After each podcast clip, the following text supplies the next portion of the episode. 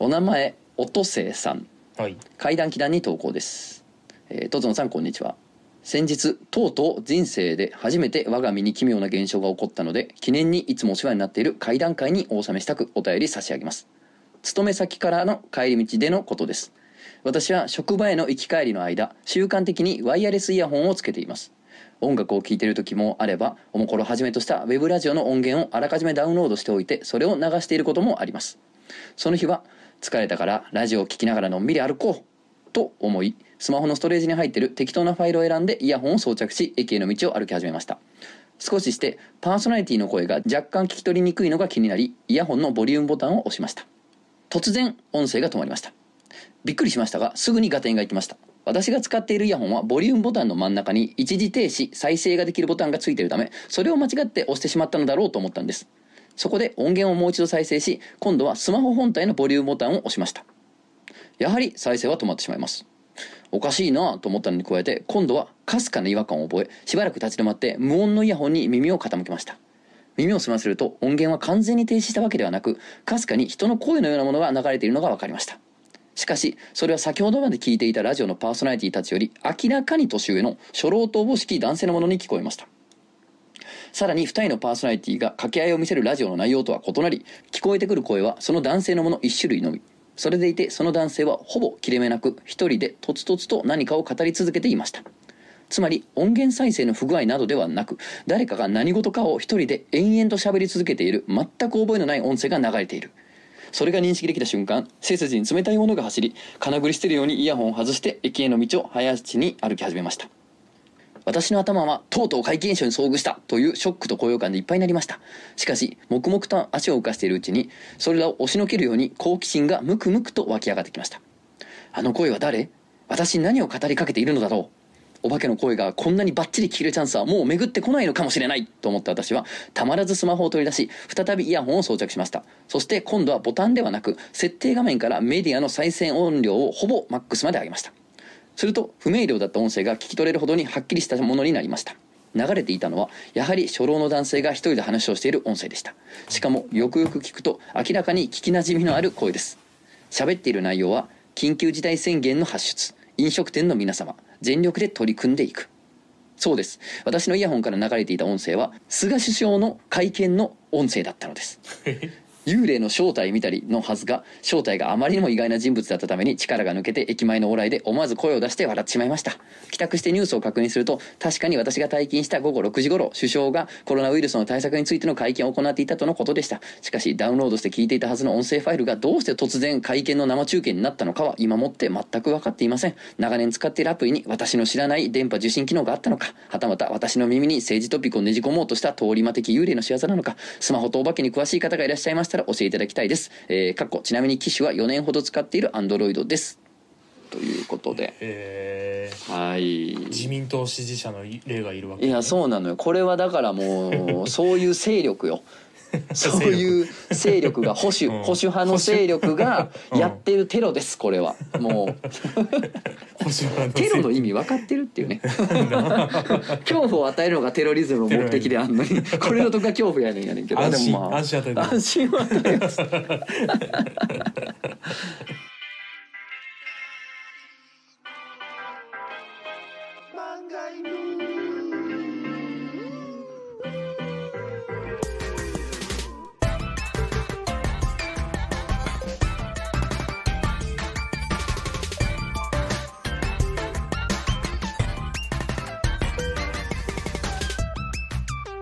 漫画犬。皆さんこんばんは。ラジオ漫画の方向編のお時間です。お相手は私漫画を描いている者とつの高出です。本日も最後までよろしくお願いいたします。はい。みんなが思ってることは僕は分かってる。うん。なんでモンゴルナイフさんじゃないんだって。うん。最初に言っとく。うん。ほんまにごめんなさい。僕がいるっていうことをこんなにみんな迷惑かけているっていうことははい。よく存じているんですがうんうん。クジャク王がいます。はいよろしくお願いします。よろしくお願いしまもうす卑屈なやつのラジオ聞きたくないのよ。でもさ最初に言っとかんとさなんか 叱られる。何を何を何を堂々と入ってきてんいやいやいやねんといい私たち僕たち私たちのうん。この聖域にこんなふざけた人間が 入ってきてみたいな。まあまああのーうん。いいんですよ。あのーうん。怪談祈談会はそもそも、うん。うん。あのなんていうかな漫画犬の中でも、うん。そこから入りましたって人が圧倒的に多いんで正直、うん。あの今日のこの回から入ってきた人もいるんで、ああなるほど、うん、だからもう、あの分からない人の名前出さないでください。そうですか。そうですか。この回から聞いた人がしたら「んなえなになにえなにいつもはそのななんかモンゴル何？なんかって人がやってんの？ん？でお前は何？誰？えクジャク王えなんて名前?」ってなるから。なんかお前ですら突のってなってるわけやな言っ確かに。たら、うんうん。でだからそのギリギリあ漫画を描いてるのねっていうところの自己紹介だけはだけわかる。させてもらいましたけれども。お名前人面相さん。うん。えー、とつのさんこんばんは。怪談祈談コーナーに投稿させていただきます2週間ほど前の話です。その日は電車から降りると日が暮れかかっており雰囲気たっぷりだったので漫画犬の怪談祈談会を聞いて帰ることにしました。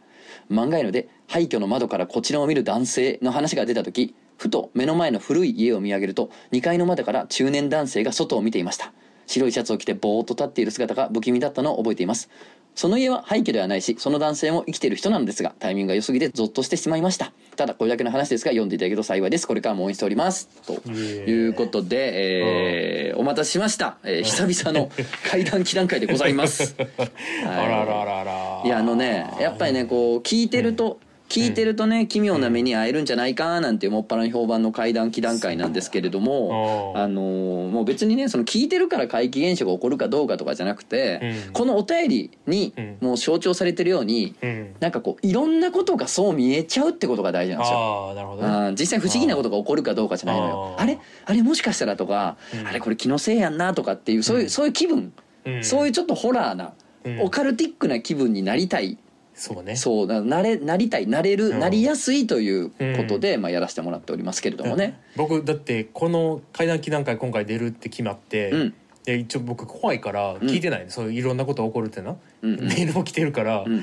怖くてあんま聞いてなかったんやけど、で聞いてん前回のやつをおおそうなんありがとう聞いたらあれ夏ぐらいやってんな、そうだね多分ね、うんなんかずっとチリンチリンって音しててああはいはいやめてくれって思ってんけど。あれ風鈴やねんな。風鈴風鈴。風鈴ゴルナインチの風鈴確か。ええとこ住んでなんか途中でさスズムシみたいなのが泣いて泣いてるスズムシ泣いてるわ。普通に季節 いい季節になんか窓開けてやってんねんなと。いやスズムシうん。それはちょっとと俺わかんないわ。え？そんななってたっけ？編集してるけど俺あんま記憶にないあ？ほんま。いやでねまあうん。ほらほらまあまあ、うん。あの君もねおもころライターを目指してるわけやから今。そうやで。目指してるん。もうおもころライターやろ。いや目指してるわけやから。あっちが来いよ。おもころが来い。おもころが来いよ。俺らがいつだ言ってたもうコスパが来いと一緒やん。えそういうことや。コスパがお前が来いコスパが多いっつって。お前が責任あんねん。からコスパの方に責任あんねん。概念を呼び寄せようとすんなよ。概念を。概念をね。でまあまあ、うん。あの毎週一緒にやってるし、うん。まあここらでね、うん。君もじゃあ怪談祈談会に試しに呼んでみたらどうかなという実験会よ今回は、うん。ねうん。申し訳ないね。非常に不安。安あ待ってじゃあ僕もうん。階段一個あるんで聞いてもらっていいですか？早速。OK 聞こう。聞いてくれる？う、うん、今ちょっとここに準備した。OK 聞こ OK、う、めっちゃ怖い。めっちゃ怖いで。うん、あもう不安が。もう不安やな。声色急に変えるやつ不安やな、うん、僕あの団地に住んでんねんけど。はいはい隣の棟のうん。まああんまり人住んでない団地やねん。まあそんなに。うん。一つの棟に34家族ぐらいしか住んでへんぐらいの団地やねうん。んでで隣の棟相手そこどう見ても空き家やねんな。うん。で空き家の小窓みたいなのがずっと開いててうん。うちの妻とかは気になってて開いてんな思って。でよう見とってんてそこ。うん。で小窓に鳩がどんどん入っていってん。のを見たらしいのよ家の中に鳩が入ってるってこと家のじゃん。中鳩がちょそ何匹も入っていってんの見て。へえ。あれやばいわと思ってもうあの管理会社電話してうん「鳩めっちゃ入ってますよ」みたいな。うんうん「閉めた閉めた方がいいんちゃいますか?」って言われて言ってて、で窓あ窓閉まってるわと思っとってんて。うん。うん。ほんなら僕の家の僕の部屋のうん。隣の部屋ベランダ見えてんねんけどうん。洗濯物干しに行った時に、うん。またまた妻が「あえ？待って待って待って」っつって「あっちも小窓開いてる」っつって、うん。そこにまた鳩入っていっとった。うん。うわ鳩また入っていってるわ」っつって「えこれもしかして中で鳩人間住んでる?」って。あれ？あれ？あれ？中でうんうん。鳩人間がうん。暮らしてんうんのようち、うんうん怖いやろ？ちゃうねんって。あの造語で怖がらせようとすんなよお前。造語で。ありもんありもんで怖がらせろよお前。鳩鳩ジョ人間ってージ鳩ジョージがさ鳩ジョージって何やねん。鳩ジョージが住んでんねん。誰やねん いやもう不安やねん、あのえ？これな聞いてる人は知らんと思うねんけど、うん。まあ俺とクジャク王の付き合いがもうだいぶよ。もう10年とかなんのか、うん。大阪時代から数えたら、ほんで大阪時代にな実は1回だけ同じ階段イベント出とんねんな俺ら。出たな出たな。てんねん、うん。まあなんせ俺はほらもう昔から階段好きやからな、うん。呼んでもろって出て、うん。でその時はほら君はあのゆとりちゃんのね旧ゆとりちゃんの、うん。あの店の人として出たやんか、この辺の人やから言うてうん出てさ、出た出た。うん俺もちゃんと階段しましたよ。それは当時なりにね。うん。一生懸命やったよ。うんうん。こいつうん。こいつあのなんかあ聞いたことあるなこいつの喋ってる話なんかもう序盤からなんか知ってるなと思ったらイベント直前にネットでけん階段で検索して出てきた話しだして「嘘やろ？嘘やろこいつ」っつってそのそのスタイルに怯えたけど俺らは。スタイルみんな見てたなそんぐらいな興味が薄いねんこいつは。みんな知ってるからその話。うん。オチ聞いてもおおって感じだったらネットで有名なやつにネットなってるで有名なやつになってなってたよな。ネットで有名なやつをいきなりしだしたんが怖くて。でも僕の中でもでも一応これだけは言わしてほしいねんけど、うん。見て見た中で一番怖いやつ話したからキュレーションよねうーん。いいふうに言ったおなちょっとなんかこれについて、うん。うん。あの罵声を浴びせたいねんけど、うん罵声。あまりのことにすぐ思いつかんからちょっと時間ちょうだい1週間ぐらい、うん。来週切れるわ。来週叱りますんで皆さんちょっと待っててください またね来週も聞いてください。絶対階段じゃないんですけど来週はね。まあだからねあの、不安はありつつもまあまあちょっと試しにうんやってみて、ほんであの次回のね、うん。まあ、いつなるか分からんけど次回の怪談祈談会がまたモンゴルナイフに戻ってたら まあそういうことやと思ってください本当に。いやあそうやな。いやちょっと勝負やなモンゴルナイフさんと。まああのほら、うん。俺たちの怪談祈談会のスタンスってやっぱ怖い話、肝の話と戯れるっていうスタンスそうやから、ね。いやそれはいや、だからうん。そうやな。そういう感じなんでね、うん。あの大丈夫やとは思いますけれどもね。大丈夫ですか、はい、うん、じゃああの人が怖いやんでも何が？モンゴルナイフさんが怖い。ゴルナイが怖いねんな。ゴルナイの笑い声が一番怖いって噂あるん？実際、うん、ゾッとするから。聞こえたら遠くから聞こえたらゾッとする。でモンゴルナイフが近くにおるって気づいたらまたゾッとするんだけどな、うわ近くおるやんって。じゃあ行きましょう、はいうん。えーお名前野山さん、ん。トトンさんはじめまして年明けに怪談祈談会を聞きながら眠ろうと思った時に思い出したことがあったのでメールします。口頭無形であまり怖い話ではないですが恐縮ですがお送りします私が通っていた岡山県の高校での話なのですがその日は一元に体育があり更衣室で着替えをしていました。更衣室は校庭に面した3階にありその日はなぜか校庭が見える窓際が妙にざわついていました。何にざわついているのかが気になって見に行くとそこには校庭かっこ田舎出身なのでサッカーコートが2面取れる大きさ。の半分ほどにナスカの地上絵のような大きな地上絵が校庭をなぞったような跡で描かれていました。地上絵はかなりくっきりとしていてしかも線も大きい絵にもかかわらずかなりきっちりと引かれていたのを覚えています。普段部活で使えている校庭なので部活終わりにはサッカー部が友掛けを行っているのでいつも下校時にはまっさらに戻るはずなのに不思議だなと思いました。結局ミステリーサークルじゃないか誰かのいたずらじゃないかと高校内で噂が広まりましたが話はうやむやなままその噂は収束しました。高校の友人のつながっている SNS にこのことを投稿したところみんなも記憶に残っていたようで数件ちらほらと友人たちから反応がありました。ということで。うんうんうんうん。すごいねまあ誰かのまあいたずらなんですけどそら。まあまあな。でもそういうなんかうん奇妙な話って面白いよな。なんか誰が結局やったんかが分かんないしうん。目的も分かんなかったっていう。そうね。謎が謎のまま終わってるっていそうそうそうそうそう。ん。そういうことやな。でもうちの高校でさうん。昔なうん。あのぼや騒ぎがあったええうん。うん、でうん。まあその本当ぼややってんでうん。放課後に、もう本当ちょっとしたことでもう消火器一本で片付くレベルの、うん。うん、別にそんな大したことにはならんかったんやけど、うん。まあ、結局誰が犯人やってことになってさまあなんか物置階段横の物置部屋みたいなそんなんから出出火したんやけど。でなんか俺当てずっぽでうん。なんかクラスのやつにうん「あのお前関係してるやろ」って言ったんやんか。いやなんか俺なんか聞いたけどお前関係してるらしいなってなんか、おなんとなく勘で言った。じゃあそいつが「いやそんなわけないやん」って言って、うん。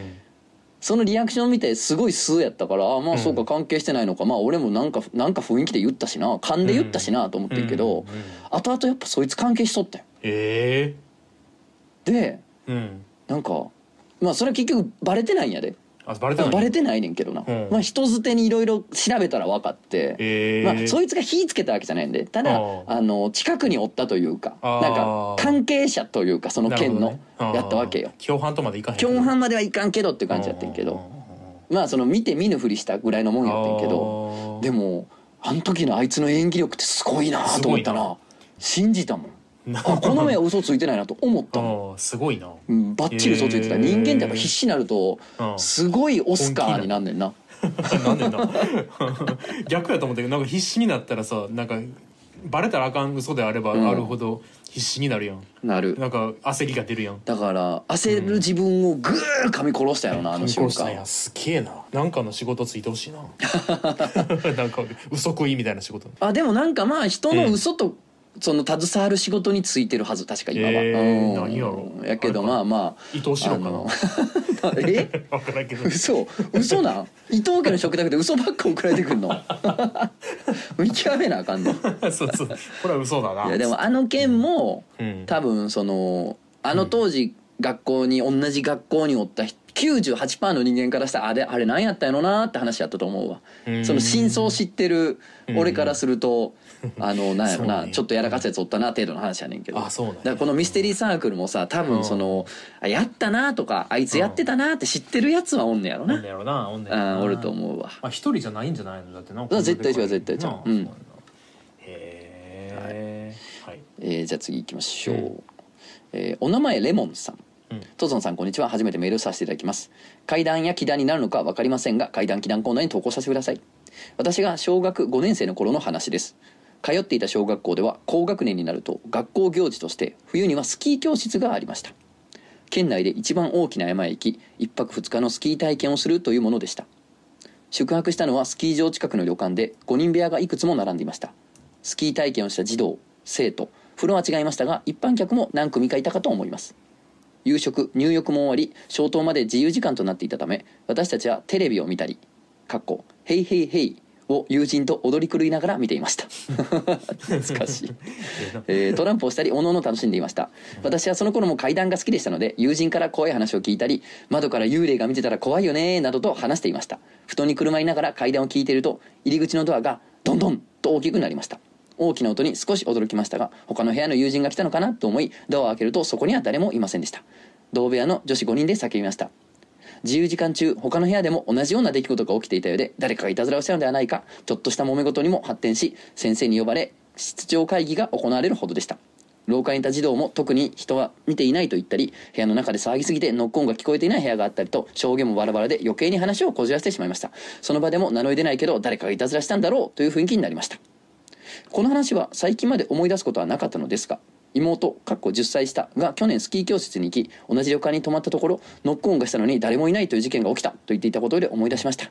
幽霊の仕業としたら何年経っても脅かしのバリエーションがノックのみというのは何とも言えないなと思いましたし児童のいたずらだとすると小学生は10年経ってもみんな同じようなことをするんだなと少しほっこりもしました、えー怖い話ではないと思いますが読んでいただければ幸いです。ということで。あほ怖い話だね。あ慣れてなさすぎてうん怖い話だ探ってんねやリアクションを。あのこれは全く怖くないです。あ怖くないやこれ。あ怖くない。これは全く怖くないです。あそうだ、はい、この人が言ってる通り怖くないです。どっちにしろ。あそうだなな。まあなんかでもこういう話だな。ほら。へいへいへいを友人と踊り狂いながら見ていたっていう怖い話。あああ。ミスったか今回。ちゃ。まだお便り20通は残ってるけどミスったかこれ。まああれやんな、あのお化けやとしたらまあ子供のお化けをそりゃうん。毎年いっぱい同世代の子供が来て嬉しいなっていたずらをしちゃう同じいたずらをしちゃうっていうのでうん。怖くないし、うん。あのーね同級生のいたずらやったとしたらまあ小学生でずっと同じことしてるなっていう話やし。そっか。そうなのよ。そういうことね。あだってあのおったやろ、うん。ドンドンドンって部屋叩いて回ってるアホ、うん。おったな。おったやろ。うちの学校にもおった。うわこれ思い出していく話やなこういうのな。あ おったなそういえば。あとさ小学生はうん。10年経っても変わらんのかって。そりゃそうよ。だってさうん。俺らの時もさ絶対うん10年後の後輩たちもさ、なんかの集会でさ体育館がさ電気真っ暗になったらさざわざわざわってするやん、暗なって「えー」とかで誰か言うやん。全然一緒や。全然一緒。300年以上前から一緒よ。うん。でもなんかこう思い出してほしかったのよあのなんか怖い話とかさみんなでやってる時にさどん。どんどんって誰かがやったからめっちゃびっくりした時の感じとか。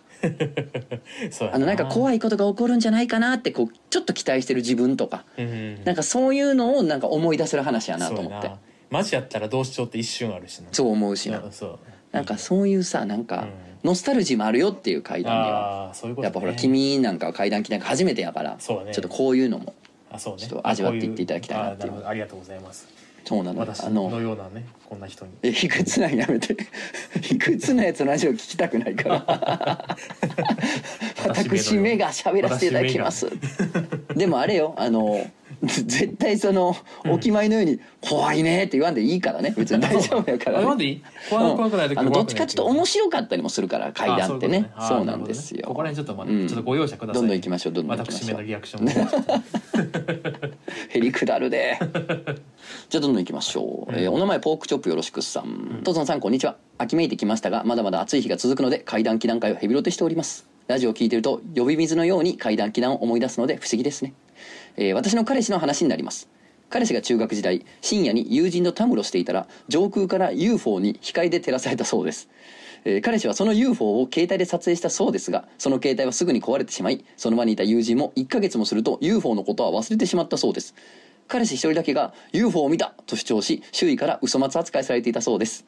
偶然月刊ムーの三上編集長は UFO に遭遇したことは忘れてしまうという話を動画で語っているのを見てやはり俺は UFO を見たんだと確信しそれ以来彼氏は三上編集長を崇拝し自称レプテリアンで毎朝ガネーシャ像に般若心経を唱えています。しっちゃかめっちゃかになってるやないか えーそんな彼氏と付き合い始めた時に聞いた高校生の時に友人と2人でバイク合宿に山形県の自動車学校に行った時の話です、えー合宿場となっている旅館かっこ一緒に来ていた友人と2人部屋で寝ていると夜中にバンバンと壁を叩く音がしたそうです。友人が壁を叩いているのかと隣で寝ている友人を見ると友人はぐっすりと眠っており依然壁はバンバンと音が続きます。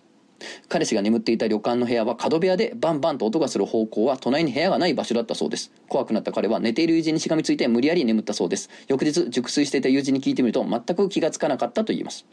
その話を聞いた半年後私は彼氏を連れて実家の山形県に帰省しました。最寄り駅から自宅までタクシーで向かっているとここ見覚えがある。バイク合宿で来たと彼氏が言い出しました。なんとバイク合宿で来たのは私の実家がある町だったのです。その晩私の家族と彼氏で夕食を食べている時に父にその話をすると〇〇自動車学校の合宿先の旅館は昔から手が出るって有名だよと笑って話していました。彼氏が通っていた自動車学校も同じ自動車学校でした。えー以前モンゴルネフさんがおっしゃっていましたが山形県には名根の風習即身仏のミイラ。過去実際見たことがありますが片目がネズミに食べられていました。その他変わった風習があったり義母愛子さんが行くのを拒否したとされている滝不動などの心霊スポットのほかラーメンや温泉そばも絶品ですのでコロナが落ち着いたらぜひ遊びに行ってみてください。ということで。最後急に 急にラーメンやそばが来たから義母愛子からラーメンやそばがグンって入ってきたからびっくりしましたけれども義母愛子ねも食べて帰ったんかな？いやそりゃそうでしょそらさすがに？怖いわ怖いわやだわって言いながら食べてった本当に。いやーあの、まあ山形は確かに不思議な風習があるみたいでね。なんや。なんか友達の山形出身の子がね、うん。なんつったかな？なんか1年に1回かなんかうねん、まあこれ確か結構前にやっぱ会談会で言ってるけど、うん。なんか動物を見たらあかん日があるとか言ってたかなへえうん。だから犬飼ってる家どうすんねんって話やねんけどさ。なんかそうあかんねんって。おもころのあのオリジナル休日みたいなんじゃないの？動物を見ない。動物を見てはいけない。なんかね四つ足の獣を見ちゃダメやみたいな日があるとかなんとか聞いたことあるけどね。なんかそうしかもなんかそれもその、うん。なんていうの？うんなんとか市とかじゃなくてその集落、集ほんと近所。その村というかちっちゃいコミュニティだけの風習やったりするねんてあなんか結構変なね習慣が残ってて、名婚ってあれやんな。死んだ人が結婚するやつああそうそうそうそうそう。若くしてな亡くなった人ってやつやね、はいはいはいあーへーちなみにあの俺があの去年書いたあのオカルト血みどろ有利アクションのダムダムって漫画はあの山形県のあたりが舞台になっております、あ一応、ね。はい。あのダダンダンな。おー。ダンダダンか。あうんうんうん。どうしたどうしたどうした？もうそこまでいくとわざと。じゃあお名前キニーネさん。うん。えー、とつのさんこんにちは。キニーネと申します。ストロングゼロを2リットルいった勢いで行くなよ。行くな。まず行くな、えー、階段に送らせていきます、私が45歳頃の話です。私は幼児期めちゃくちゃに体が弱かったため下痢下ボ状態になることが多い日々でした。ある時いつものように「やばいな吐きそうだからトイレ行かなきゃ」と思ったら寝ていた母がぬっと起き上がってきて一言「風呂で吐け」幼すぎる私でもいつもと違うことを言われおかしいと思いました。えでもいつもトイレで「いいから風呂に行け全部出すんだ!」飛ぶ怒号あまりにもいつもと様子が違いすぎる母に怯え私は言われた通りお風呂で吐きました。そうするとすぐに母に心配されました。どうしたの？なんでこんなところで吐いちゃったの？そこにいたのはいつもの母でした。えだってママがここで吐けって言ったでしょ？そっか。ひいおばあちゃんが乗り移っていったのかな？わけのわからない弁解。それは私を怖がらせまいととっさに出た出まかせだとすぐ分かっていました。えー、かっこひいおばあちゃん今も生きてるし。なんとなく突っ込んではいけないなと思って何も言い返せませんでしたが母は少なくとも私の知る限りでは怒鳴り声を上げません。そもそも怒りません。私がよっぽどひどいことをやらかしてもこの20年以上怒ることはありませんでした。母の怒声を聞いたのはあれが最初で最後です。一体何が母をそうされたんでしょうか。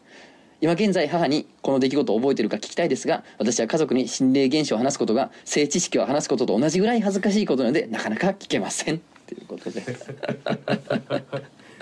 まあ過去に一回おかんがわけのわかんないことで怒鳴ってきたことがあったらまあ怖い怖いよな。うんこれは怖いよ。わけわからん子いなあそうやんな。でもなんかわかるけどな。なんか心霊の話とか俺もちょっと階段好きやけどあー。家族とはせん。そっか。そういうもんか。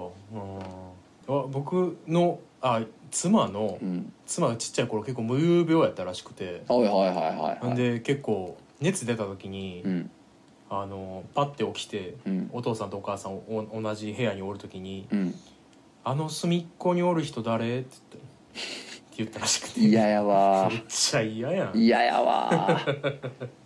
た まあ今ならな「来た来た来た」って感じやけどあなうやな。子供がよく言うやつとうとううちにも来たかっていうような。なるよな深夜やしな。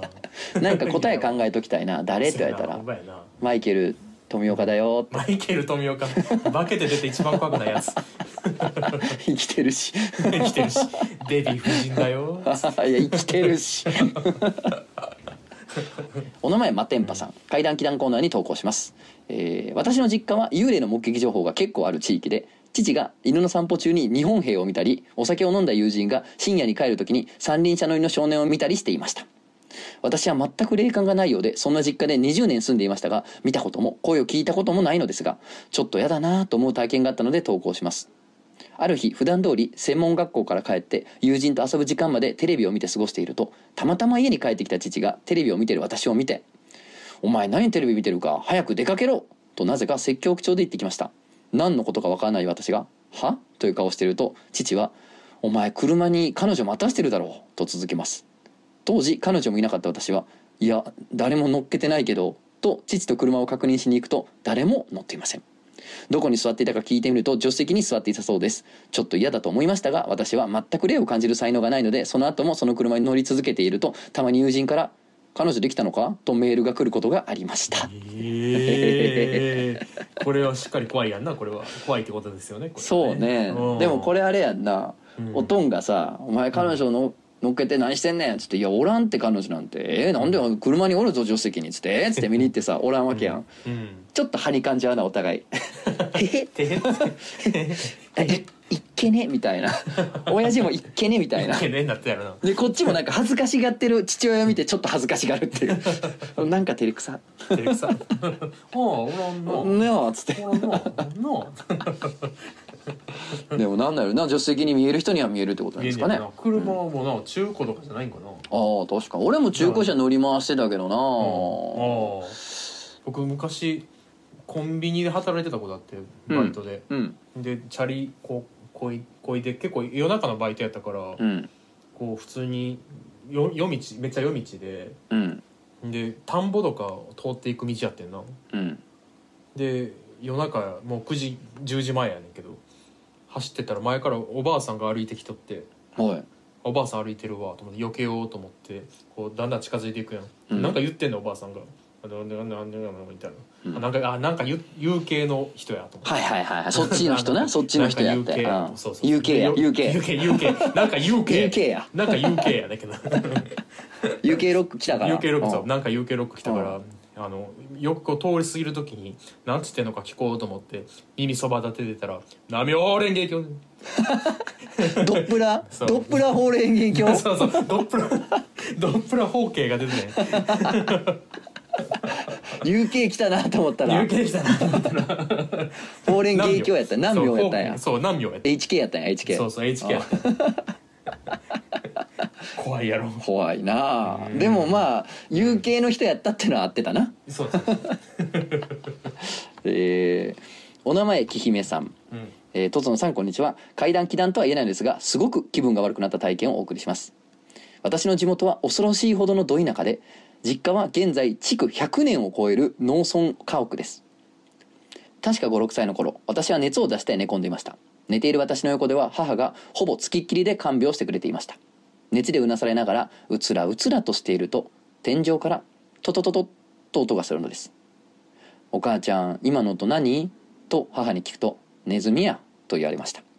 そのすぐ後また天井からズッズッズッと音がします今のは？と母に聞くとヘビやネズミを食べようと思って追っかけてんねんと言われました。家の近くでネズミやらヘビはよく見かけていたんで幼いながらに納得し眠りにつきかけた時今度は天井からドドドドドと音がします。さすがに少し恐怖を覚え「え今の何?」と聞くと母は「イタチや。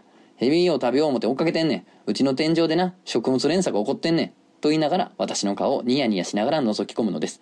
天井の音より母に恐怖を覚えたまま眠りにつきました。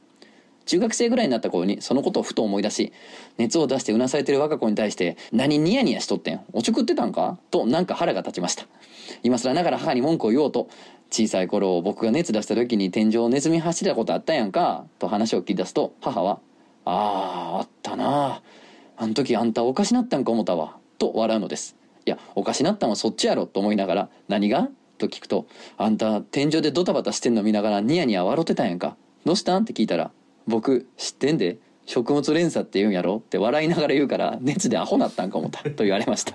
私の記憶の中では笑っていたのは母ですし小さい頃の自分が食物連鎖という言葉を知っていたとは思えないのです。記憶がちぐはぐになっているだけかもしれないですがどっちにしろその状況で笑っていたのが私だとしても母だとしても気分が悪くなる感じがしました。へあーなんやろこの熱で記憶が歪んでんのかなんかこう奇妙ななんか不思議なねなんか独特の気持ち悪さのある温度感のある話やなっていう。なんか伊藤潤二の漫画みたいな。なんかそうやな。なんか。どっちともつかない。なんなんやろうんこの感じっていいうや嫌やな。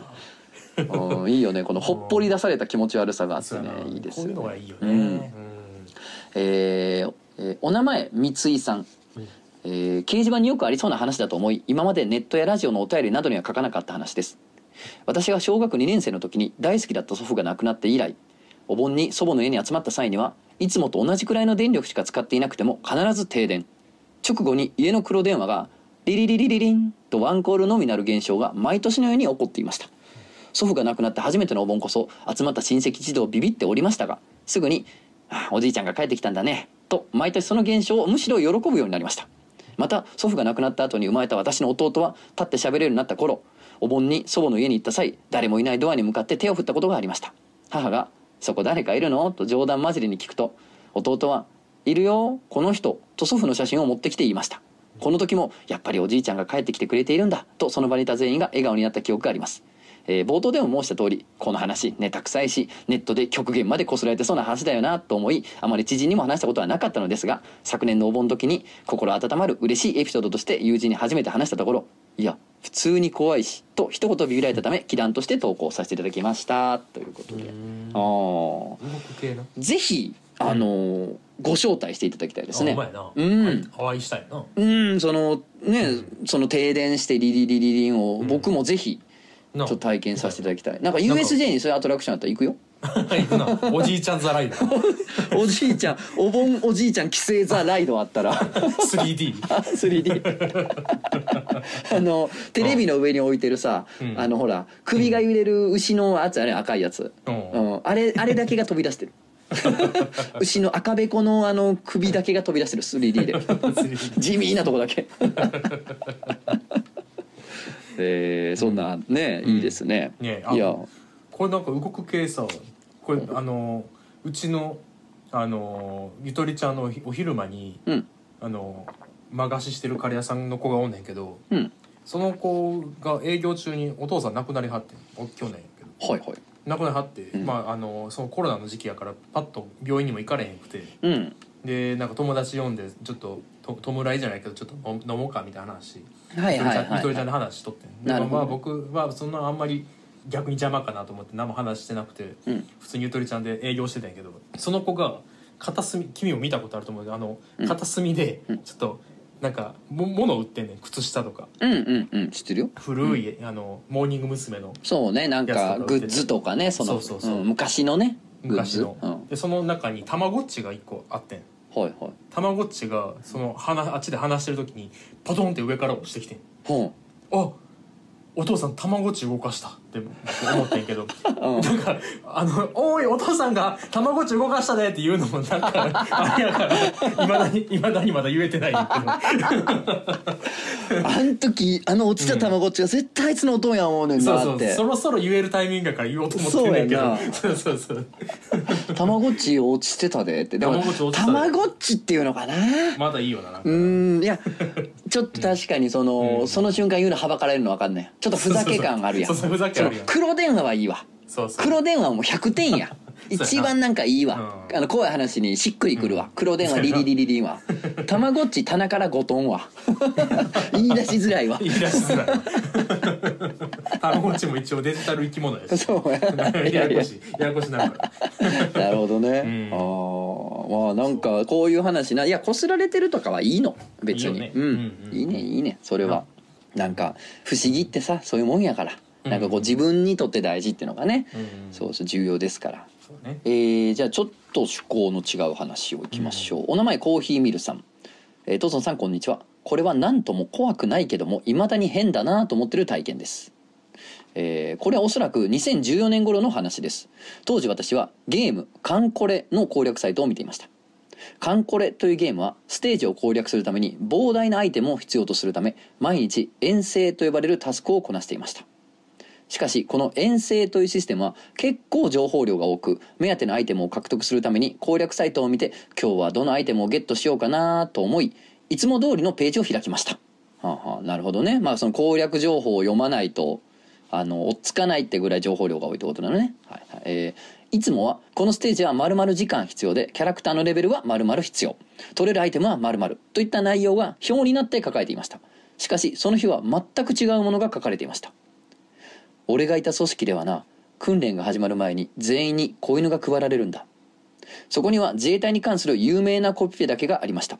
いつもの要領でページを開いたところいつもあった情報はどこにもありません。自分で言うのもなんですが慎重な性格なためページを開く際にも確認しましたし仮にページを間違えたりしても唐突なこれは気味が悪かったです。ツイッターで検索しても同じようなことが起きた人は見つかりませんでした。スクリーンショットしていましたがそのスマホは画面がつかなくなりもうその画像は確認できません。スクショを撮った後すぐリロードしたらいつも通りの膨大な表の画面になっていました。時間にして12分でしょうか。このことは誰が何のためにやったのか全く分かりませんでしたがここで供養させてもらいます。という、えーちなみにコピペは自衛隊犬訓練コピペで調べたら一発で見つかりますということで。あー。なんかあれなんか今さっきのサイトでなんか変なん載ってたな。ー。何やってんやろうと思ってもう一回見に行ったらもういつも通りのサイトになってるみたいな。えー、なんかあれやな。最近のうん。階段やね。なんか俺これ経験してないはずなのになぜか経験した気分になるなこの話。ああなんかな。なんか自分にもあったような。うん。なんかこうあれなんかあのページいつもと違ったなみたいな。うん。うなんかあった気がするよな。気がする。なあのインターネット初期の頃余計にある気がする。そうそうそうそう まあ2014やからね全然最近っちゃ最近なんやけどね。ほんまやな。うん。なんか意味が分からなくて気持ちが悪い話ですよね。うん。そうね。祈願ですね。これ祈願もいいですね。あ今コピペ見てんけど。うん。嫌やな。ちょっと嫌やな。あほんま？うんちょっと嫌です。えーとまあこれもそうね怪談祈談というよりかまあなんかインターネット目撃談やな。えーお名前うなぎの居眠りさん。トゾンさんこんばんは。最近漫画への怪談祈談会にはまりバックナンバーを漁っている最中です。これまでハテナ匿名ダイアリーや5チャンネルのスレで玉石混合の中から質の良い嫌な話を探すことに精を出しておりましたが、えー怪談祈談会のおかげで純度の高い嫌な話をたくさん聞けるようになって心穏やかな日々を過ごしておりますまあねやっぱ嫌な話っていうのはいいですからね。うん。えーその感謝の意を込めまして以前ネットで目撃した思い出を怪談祈談コーナーに投稿させていただきます。数年前私は A さんという方のツイッターを見ていました。A さんは駆け出しのクリエイターの方で素人目に見てもレベルの高い仕事をされていると見受けられました。しかし A さんのツイッター上での発言は決して上品なものではありませんでした具体的な内容は避けますがある身分の人を蔑んだ発言や具体的な人名や宗教名を出した差別的な発言など数年前ですら公の場所で書くにははばかられるようなツイートを頻繁に繰り返していました。普段ならこんな発言をする人を見つけても見なかったことにしてしまうのですが仕事のクオリティの高さとツイートの下劣さのギャップがなんだか面白いと感じてしまいました。私は A さんのことはフォローせずリストに入れてこっそり観察していました。あ俺も入れられてんねやろなリスト。リストに入れてるということもあり A さんのツイッターをしばらく見ていない時期がありました。ある日久しぶりに A さんのツイッターを見に行くと A さんは名前を変更していました。A さんの名前が仮にニャーコに変わっていたとします。そして変わっていたのは名前だけではありません。A さん元いニャーコさんのツイートの内容も変わっていました。今日も一日頑張るにゃーにゃーちゃん難しいことわかんないにゃーというような毒気が抜けたゆるゆるかわいいという感じのツイート内容に変わっていました。にゃーこさんのツイッターに残っている過去の作品は確かに A さん名義で上げていた。ものなのでこのアカウントは A さんのものであることには間違いがありませんどのタイミングで A さんがにゃーこさんに変わったのかまでは遡れませんでしたが確実に同一人物なのですそれから数年を経て最近久しぶりににゃーこさんのツイッターを覗きに行きました。名前は以前にゃーこのままでしたが初期のような語尾ににゃーをつけたゆるゆるなツイートはしていませんでした。もちろん A さん時代のような毒のあるツイートもせずごく普通のクリエイターのツイッターという印象です。現在ではフォロワーが倍近く増え大きな案件も担当しておりプロのクリエイターとして最前線で活躍されているようです。A さんがにゃーこさんに変わったのは自分の意思なのか誰かからの助言なのかはたまたもっと別の理由なのか真相は闇の中です。現実の A さんの性格も変わったのでしょうか？気になります。インターネットだと簡単に性格を変えられるのは便利だけどちょっとだけ怖いなと思った思い出です。ということで。うん。あるよ。おるよな。おる。おる。これはおる。まあ誰がとかあのこいつがとかちょっと僕もよう言わないですけどおる。おるよな。これはおるよな。うんまあまあそらうんなんかいや、俺だってそれはもちろん最初の頃からツイート見ていくと変わった部分多分たくさんあると思うんですよ、うん。まあ今振り返ると良くないなって発言もきっとしてるんですよ、昔。うん。やけどさなんか、うん。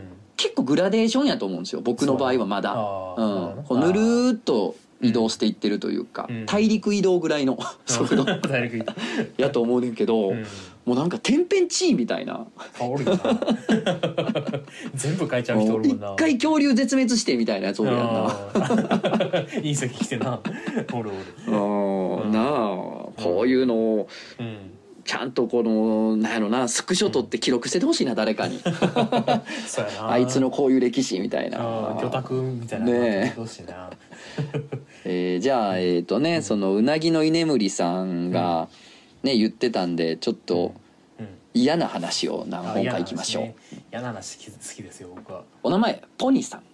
トソンさんこんにちは。いつも楽しく拝聴しておりますこれは私が中学1年生の時に体験した話なのですが友人や知人に話しても信じてもらえないのでここに投稿させていただきます。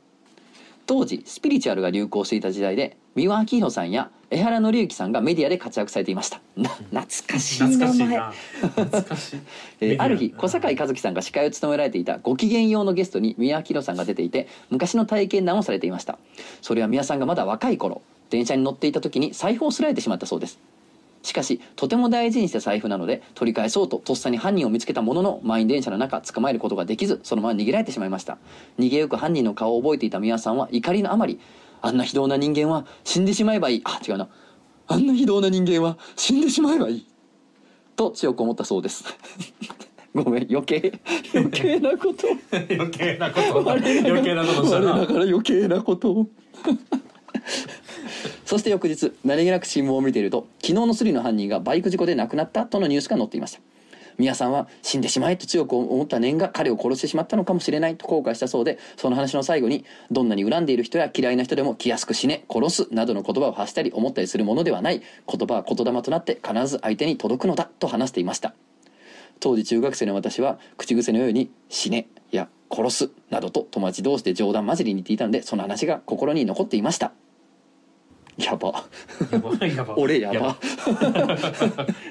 2兆 回言ってる、やばい言ってるその数ヶ月後私は毎週日曜日に両親と車でショッピングモールへ買い物に出かけていたのですがその日は両親と進路のことで大喧嘩をしてしまい両親だけが買い物へと行きました。普段両親と喧嘩することなどなかったので自分を否定されたことに猛烈に腹が立ってしまい両親が家を出た後事故って死んでしまえと強く思いました死ねなんて親不孝なことを考えてしまうくらいその時私は憤慨していました。しばらくして少し怒りも収まった時ふと美輪さんの話を思い出しました。恨み言葉は言葉霊となり必ず相手に届く。思い出した瞬間なぜか急に恐ろしくなりやっぱり両親には死んでほしくありません。ごめんなさいと神様だか宮さんだかわからない誰かにずっと祈っていたのを覚えております。23時間ほど経ち買い物にしては両親の帰りが遅いなと思っていると家の電話が鳴りました。もしもし電話に出ると声の主は母親でした。ポニーちゃんごめん今お父さんと病院に行って遅くなるから先に夕飯食べててと言います。なんで二人とも病院にいるの？と聞くと買い物の帰り道に事故に遭ったのだというのです。信号が青になって走り出した瞬間赤信号のはずの道路からバイクが猛スピードでうちの車めかけて走ってきたのよ。すぐ気づいてお父さんがブレーキをかけたからドライバーは私たちも軽傷で済んだけどもし間に合わずフルでぶつかってたら死んでいたかもって言われて怖かったわーと話していました。偶然かもしれませんが私が怒りに任せて死ねと思った数時間後に両親が事故に遭っていてとてつもない罪悪感と恐怖で涙が止まりませんでした。もし仮にもし途中で死ねと思うのをやめていなかったら今頃両親は治療を終え夜夜遅くに帰ってきた両親の顔を私はしばらく見ることができませんでした、えー、言霊や怨念は本当にあるのかもしれません。この事件以降私は冗談でも他人に死ねなどと言ったり思ったりはしなくなりました。お笑い芸人さんが何気なくツッコミに使っている死ねも聞くたびにビクッとなってしまいます。以上が私が体験した話です。お名前アモさん。とつのさんいつも楽しく聞いております、えー、会談会11で話していた死んでほしいと思うほど恨んでいる人の本名を書き込むスレですが実際にまだあるようです、えー数年前の話ですが私の地元から出発する高速バスが大変な事故を起こしました。若い人たちも結構乗っており当時はもちろん今もニュースになるほどの大きな事故でした。その事故が起きる数日前蒸気のスレにある女の子の名前が書かれていました。そして事故のニュースでは犠牲者として全く同じ名前が報道されていました。当時リアルタイムでそのスレッドを見ていたこと地元初のバスだったこともありすごく怖かったことを覚えています。名前に気づいた人たちがすげえ本当に呪った祭りだと林立てている様子も恐ろしかったです。というね。いやだからまあ言霊ちもがあるのかないのかは分かりませんがうん。っていうね。嫌だね。いや僕友達さ、うん。あの車乗ってて、うん。昔ななんでなんで車が高速かなんか乗ってて、うん。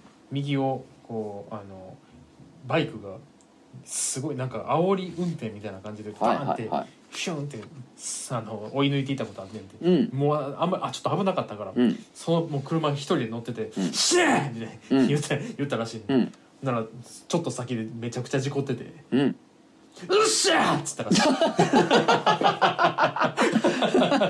い。いやでもないやうん。これその、まあ、2連続でまあ読みましたけど、うん。実はその最初ののお便りであったな。その、死ねなんて思ったらほんまになってしまうかもしれないから本当に恐ろしいことやって。いや、うん。俺はその通りだと思うしその言霊が別にあろうがなかろうが、うん。たまたまでもよ偶然でもよ、うん。その大事なはずの人にうん。一時期の感情で死ねとか、うん。なんやとか言ってほんまに事故とかがあったらさ、絶対一生気に病むやん。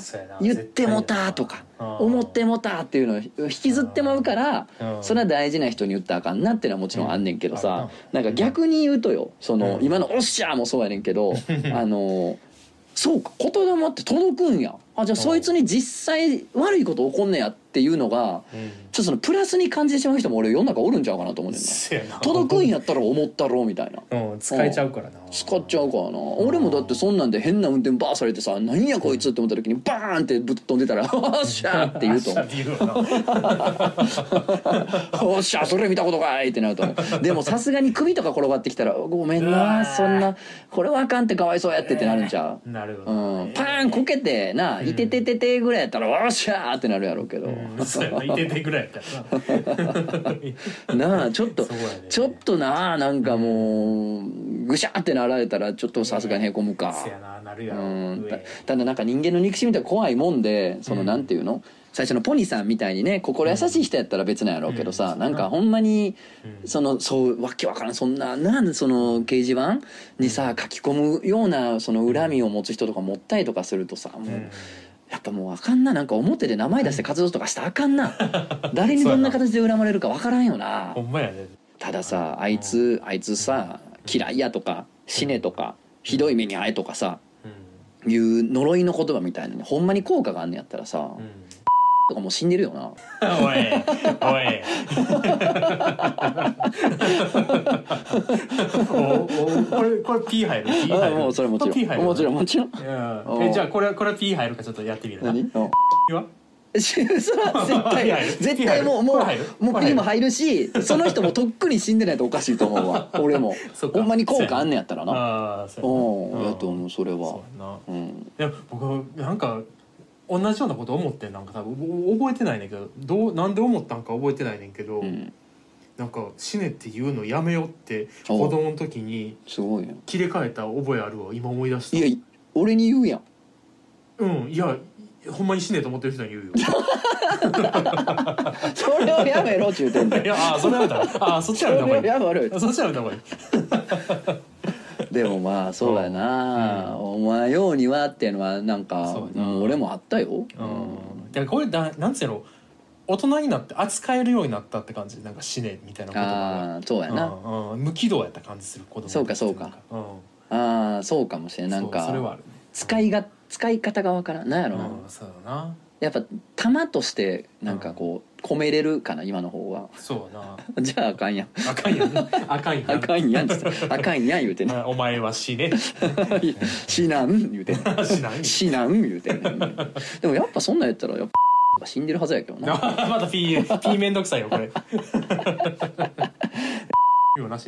だからだからえ？お名前三角さん。トゾンさんクジャコウさんこんばんは。あ僕や。そうなのよあのこれはうん階段としては実は送ってきてないから。うあなるほど、ん。えー身近で起こった少し変な話を送ってもいいでしょうか。うん。私の母から聞いた実家周辺の話です。1年ほど前実家の近所に3 4 0代くらいの夫婦が越してきたと思ったらすぐに奥さんの姿を見かけなくなり代わりに若い男かっこ A さんがその家の2階に住み始めました、うん、A さんはどうやら何かしらの宗教に入っているという噂があるようですが人当たりがよく雪が積もった日には近所一帯を雪かきして回るようないい人で母曰く特に実害はないそうです。しかし A さんが現れてから近所に昔から住んでいて母とも交流のあるおばあさん B さんが急におかしくなりました。早朝 A さんの家まで行き外から大声で「おい A 毒電波を流すのはやめろみんな迷惑してるぞこの気違い!」と叫びまくるようになったのです。それに対し A さん A さんを家に住まわせてる旦那さん。からの返事は特になし。B さんは早朝に叫ぶ以外に変わったことはなく昼間はいつも通りなのだとか。母はこの話の最後に「A さんちょっとおかしいわよね」というので「えいやいやいやどっちかっていうとおかしいの B さんじゃない？そもそも A さんって本当に宗教入ってるの？毒電波の根拠は何?」と聞くと「うーんわからないけどでも自分から進んで近所を全部雪かきするなんて宗教にでも入ってなきゃできないでしょ」と返されました。ずー。っと平和だと思っていた実家のすぐ近くでちょっと変なことが起きているなと不安になったお話でした、えーお正月に実家に帰ったら続報を聞いてみようと思います。お二人は A さん B さんどっちが狂っていると思いますか？嫌なメールいやーめっちゃ嫌や。めっちゃ嫌や。こういう嫌がらせ方あんだよ。うーわ嫌やこれ。嫌やな。めっちゃ嫌や。うんもうなんならちょっとお母さんもおかしいしな。そうだな。いやいやお母さんがおかしいというかこの世の中の常識がおかしいと思う瞬間あるやん。なんかあるあるある。なんかもしかしてうん俺らのかな狂ってるのはって思う時あるよな。そうん嫌やなこれなんかちょっと足元がグラグラするなそうねなんなんその近所全部雪かきするようなやつは宗教にでも入ってないと無理やろっていうなんかちょっと俺らに近いな乱暴さがおかんの乱暴さが俺らに近いぞ意外と近いところにおるかもしれないなんやろなでもおばあさんってうん朝おかしなってる人時々おる。おばあさんな。俺の友達のうん。田舎に住んでる友達の近所にも朝だけおかしくなるばあさんがいてなんか一回録音聞かせてもらってんけどもう田園風景やで。うん。朝一ののどかな田園風景にあのちょっと遠くの隣の家からおばあさんの声で「やってくれたなとうとうやってくれたな殺すからな!」ってずっと聞こえて「やったなとうとうやったな!」って。鳥とか飛んでいってバサバサバサって。アニメの最初に。おばあさんやっぱ朝早いからなん朝か早いからな。その8時9時ぐらいが一番ゴールデンタイムなんかもしれない逆に起きて数時間経って、狂うん、朝顔みたいな。ドイツがおかしいと言われるとまあでもその一番わかりやすくおかしくなってるのはその B さんだと思いますよ、まあな。それだってその人んちのさうん。前に行ってさ大声でさ「出ていけ!」みたいな「毒電波流すな!」ってさそれはまあ分かりやすく一番ちょっと様子がおかしいじゃないですか言ってみたら。そうん。んあの話あるやん。あの洗濯おばさん。あああったね、ううんん、あれとかもさめっちゃ闇深いそうやねそうやねだからあんま一元的なものの見方できへんよなと思うねんな。A さんが果たして何もやってないのかどうかは分からへんしね結局のところ。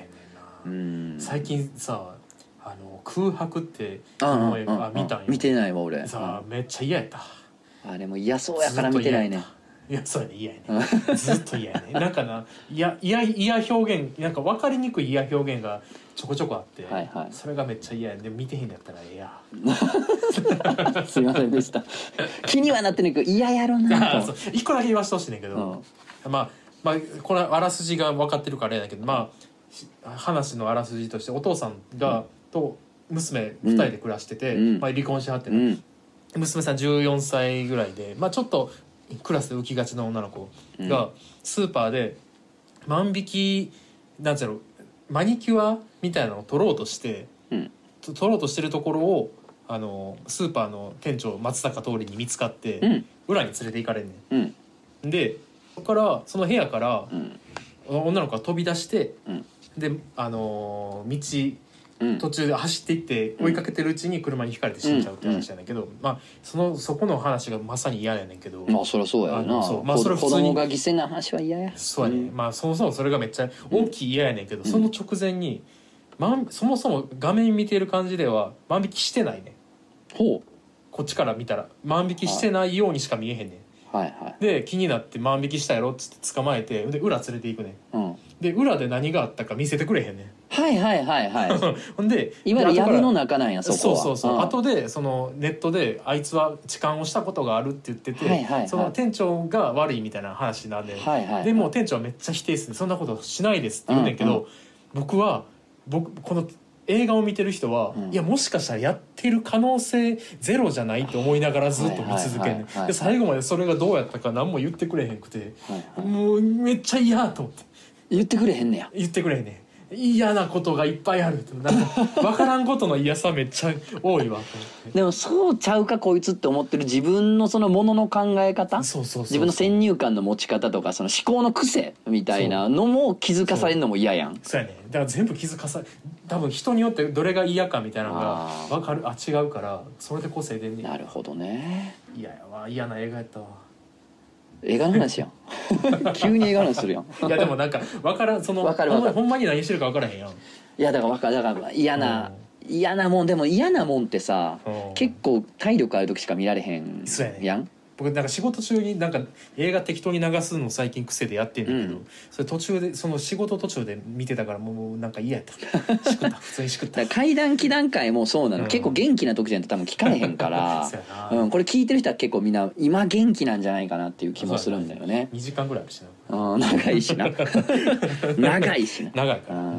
うん。だからまああのうん。楽しめる時にねどうぞ聞いてくださいというようなことでございます、うん。はいえーじゃあ次いきます、ん。お名前聖子かっこ亀さん、えー伝言台ある祈願をお送りした聖子かっこかりと申します。なんかある話を一つ投稿させてください。なんかあるうん、これなんかあるで来てるんだね一応、うん。えーこちらは私ではなく私の中学時代からの親友 A が体験した話です。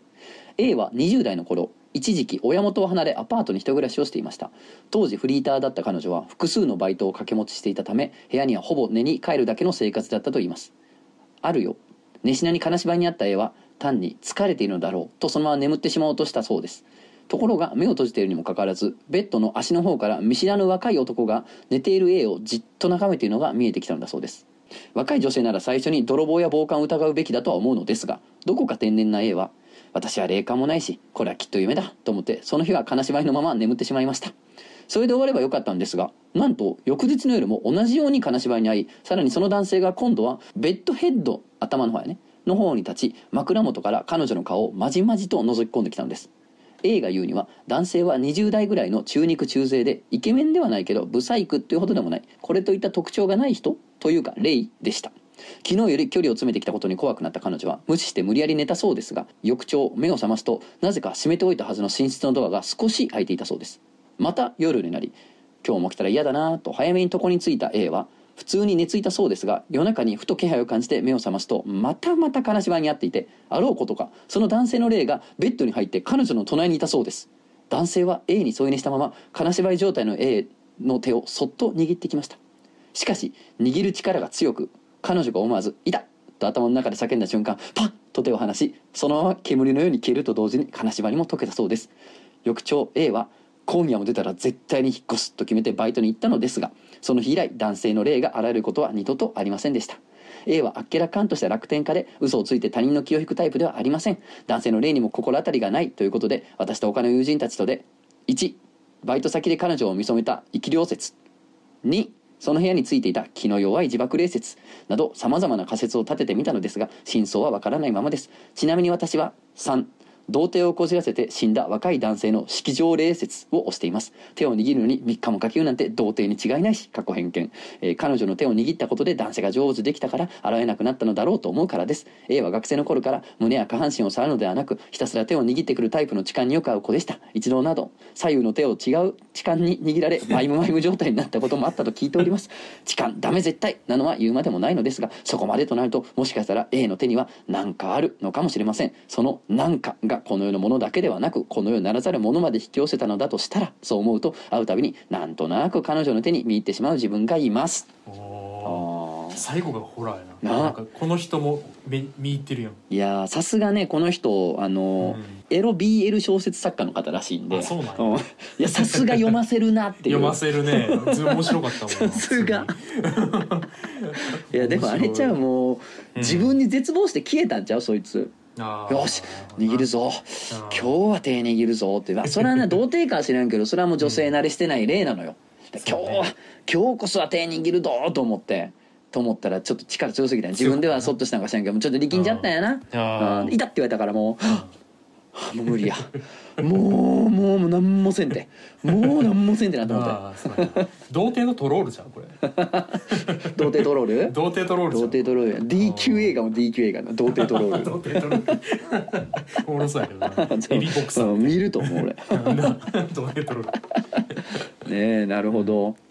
お名前 P ボーイペシさん、えー、トソンさんくちゃこさんこんばんは。いつも楽しく拝聴させていただいております、うん、これもだから怪談祈談じゃないんだよそう怪談祈談じゃないのに多いっていうのが結構あってそこがまたいいんだよね。あいえー最近の悩みについて、えーお二人に謎を解いてほしく投稿させていただきました。先日結婚いたしまして市内マンションに引っ越したのですが2ヶ月経って上の階に新しい住民が引っ越してきました。引っ越しの際家族と荷物を運ぶ姿などを見えたその方はどうやら新卒の社会人のような印象でフレッシュな感じでした、えー挨拶を交わしたのもつかの間、えー夜になるとドンドンドンという足音がかなりの音量で高頻度で聞こえるのです。鉄筋コンクリートの物件のため本来隣の住民の生活音など一切聞こえないはずなのですがかなり響きます。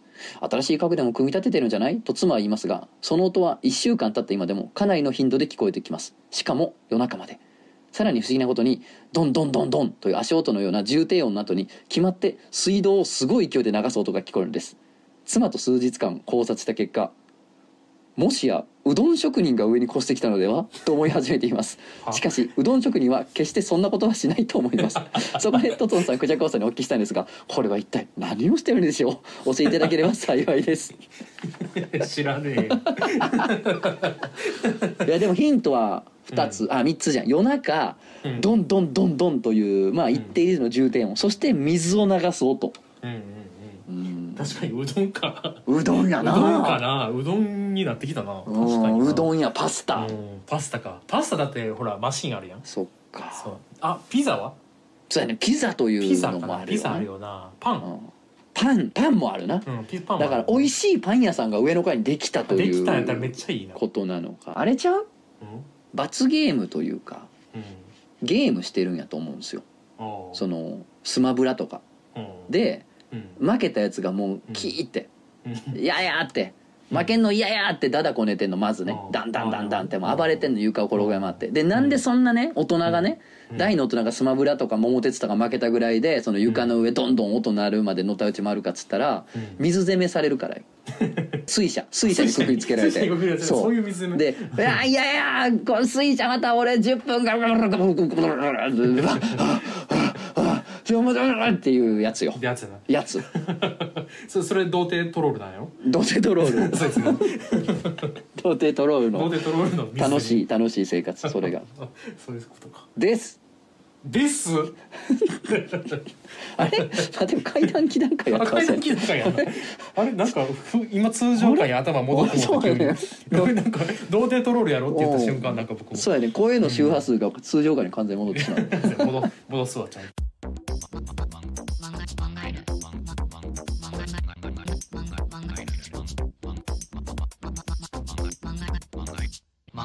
お名前チャモンヌさん。とつのさんこんにちは。思い出した話があるので怪談気談のコーナーに投稿させてもらいます。これは私の友人に起きた実話で本人から聞いた話です。友人は当時上京しワンルームで一人暮らしをしていました。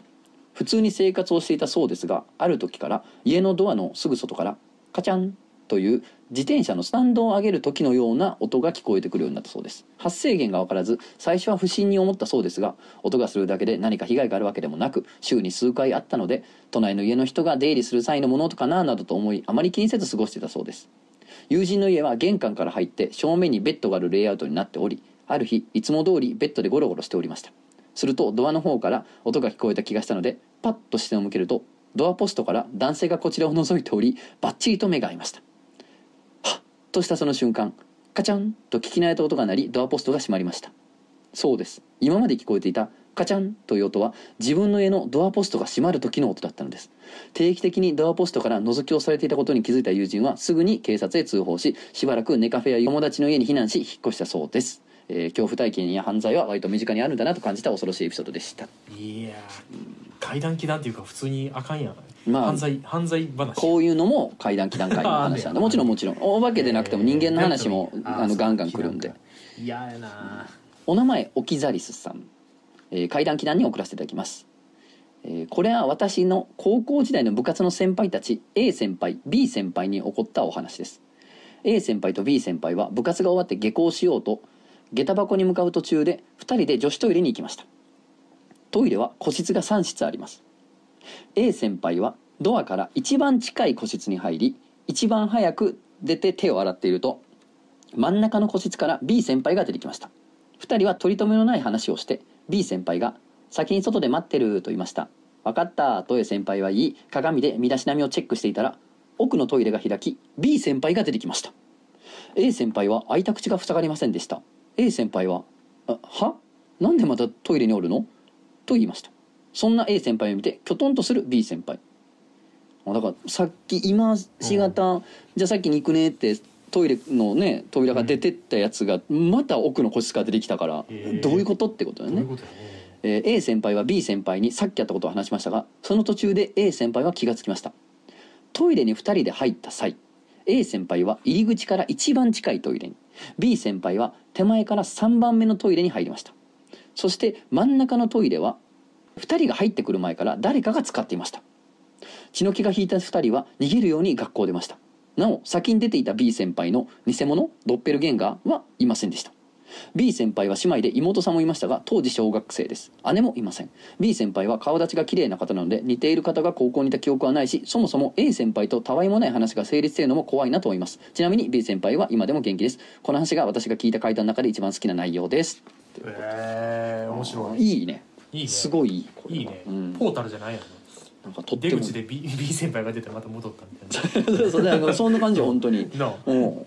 なんか繋がっちゃってんだよ、トイレの出口と個室が繋がっちゃってる状態、一生うん。出られるすごいねこれなんか。いい別感じの人不思議な話。不思議やな。ドッペルゲンガーか。会ったことある？なんかうん。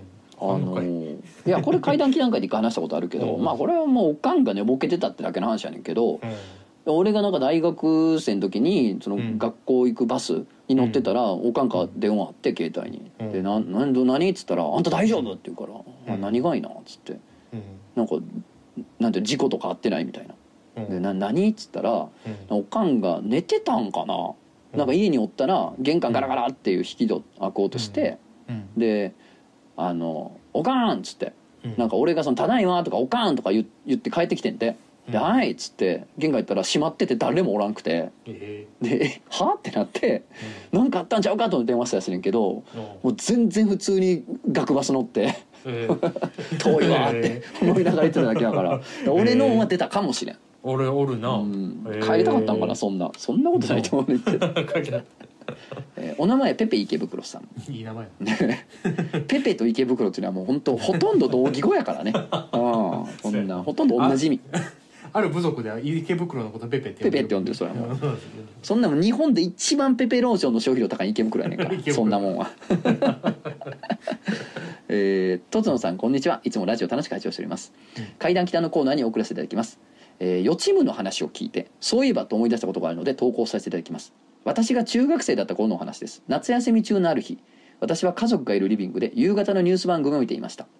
その番組では夏の甲子園のダイジェストを放送中あまり野球に興味がある方ではなかったのですがとある試合が目につきました。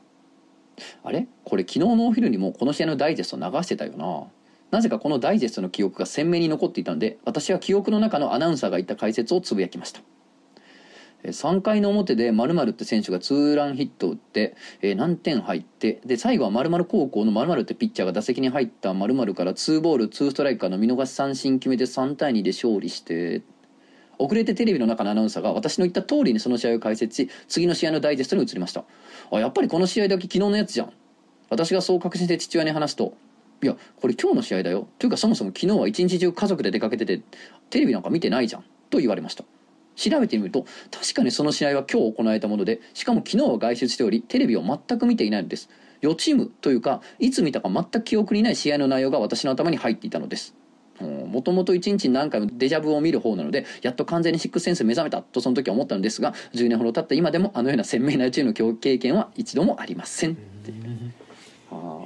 多分これ元になった話って俺が階段期段階で言った予知夢の話じゃなかったかななんかあのー子供の時にうん何回も見る目があってっていう話なのよ、うんそのき教えてくれた人にね、うんそのうん子供の時から何回も見る目があってそれがうんなんかこう布団布うん。がいっぱいある部屋。で自分が寝ててうん。みたいな。でなんか横にお兄ちゃんがおってお兄ちゃんがなんかゲームかなんかしてると。なんか手元でなんかごちゃごちゃやってて。で青っぽい部屋でみたいな。うん。で遠くに電車の音が聞こえててみたいな。っうん。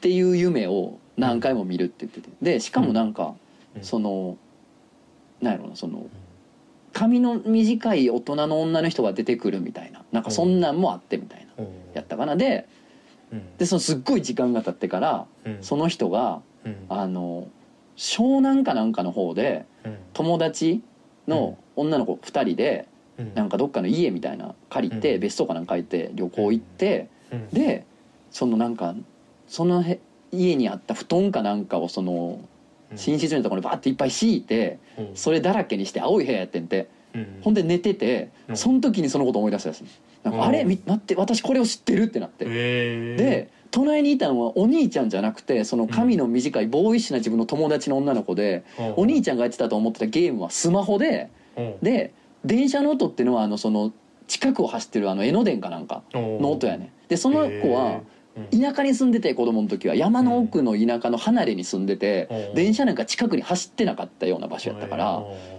海も近くじゃなかったし、でもそのちっちゃい時に何回も見た夢が今なんやってことに気づいてええっていう話があったのよ。なんなんそれ。でもなんかその夢のこういい話でちょっと。その夢の最後にうん。その夢であの中の自分がうん。なんか窓開けて海かなんかが見えててうん。でこっからどこにでも行けるよねみたいなことを言うねんって夢の中の自分が。っていう夢らしいの。でそのお時ー。すごい進路に悩んでた時ででそのことをファッと思い出してでそのさ夢の最後に自分がやったことを思い出してそうやってなってえー。仕事かなんか辞めてなんかダンサーなるっつって。えー。今海外で踊ってるらしいですよ。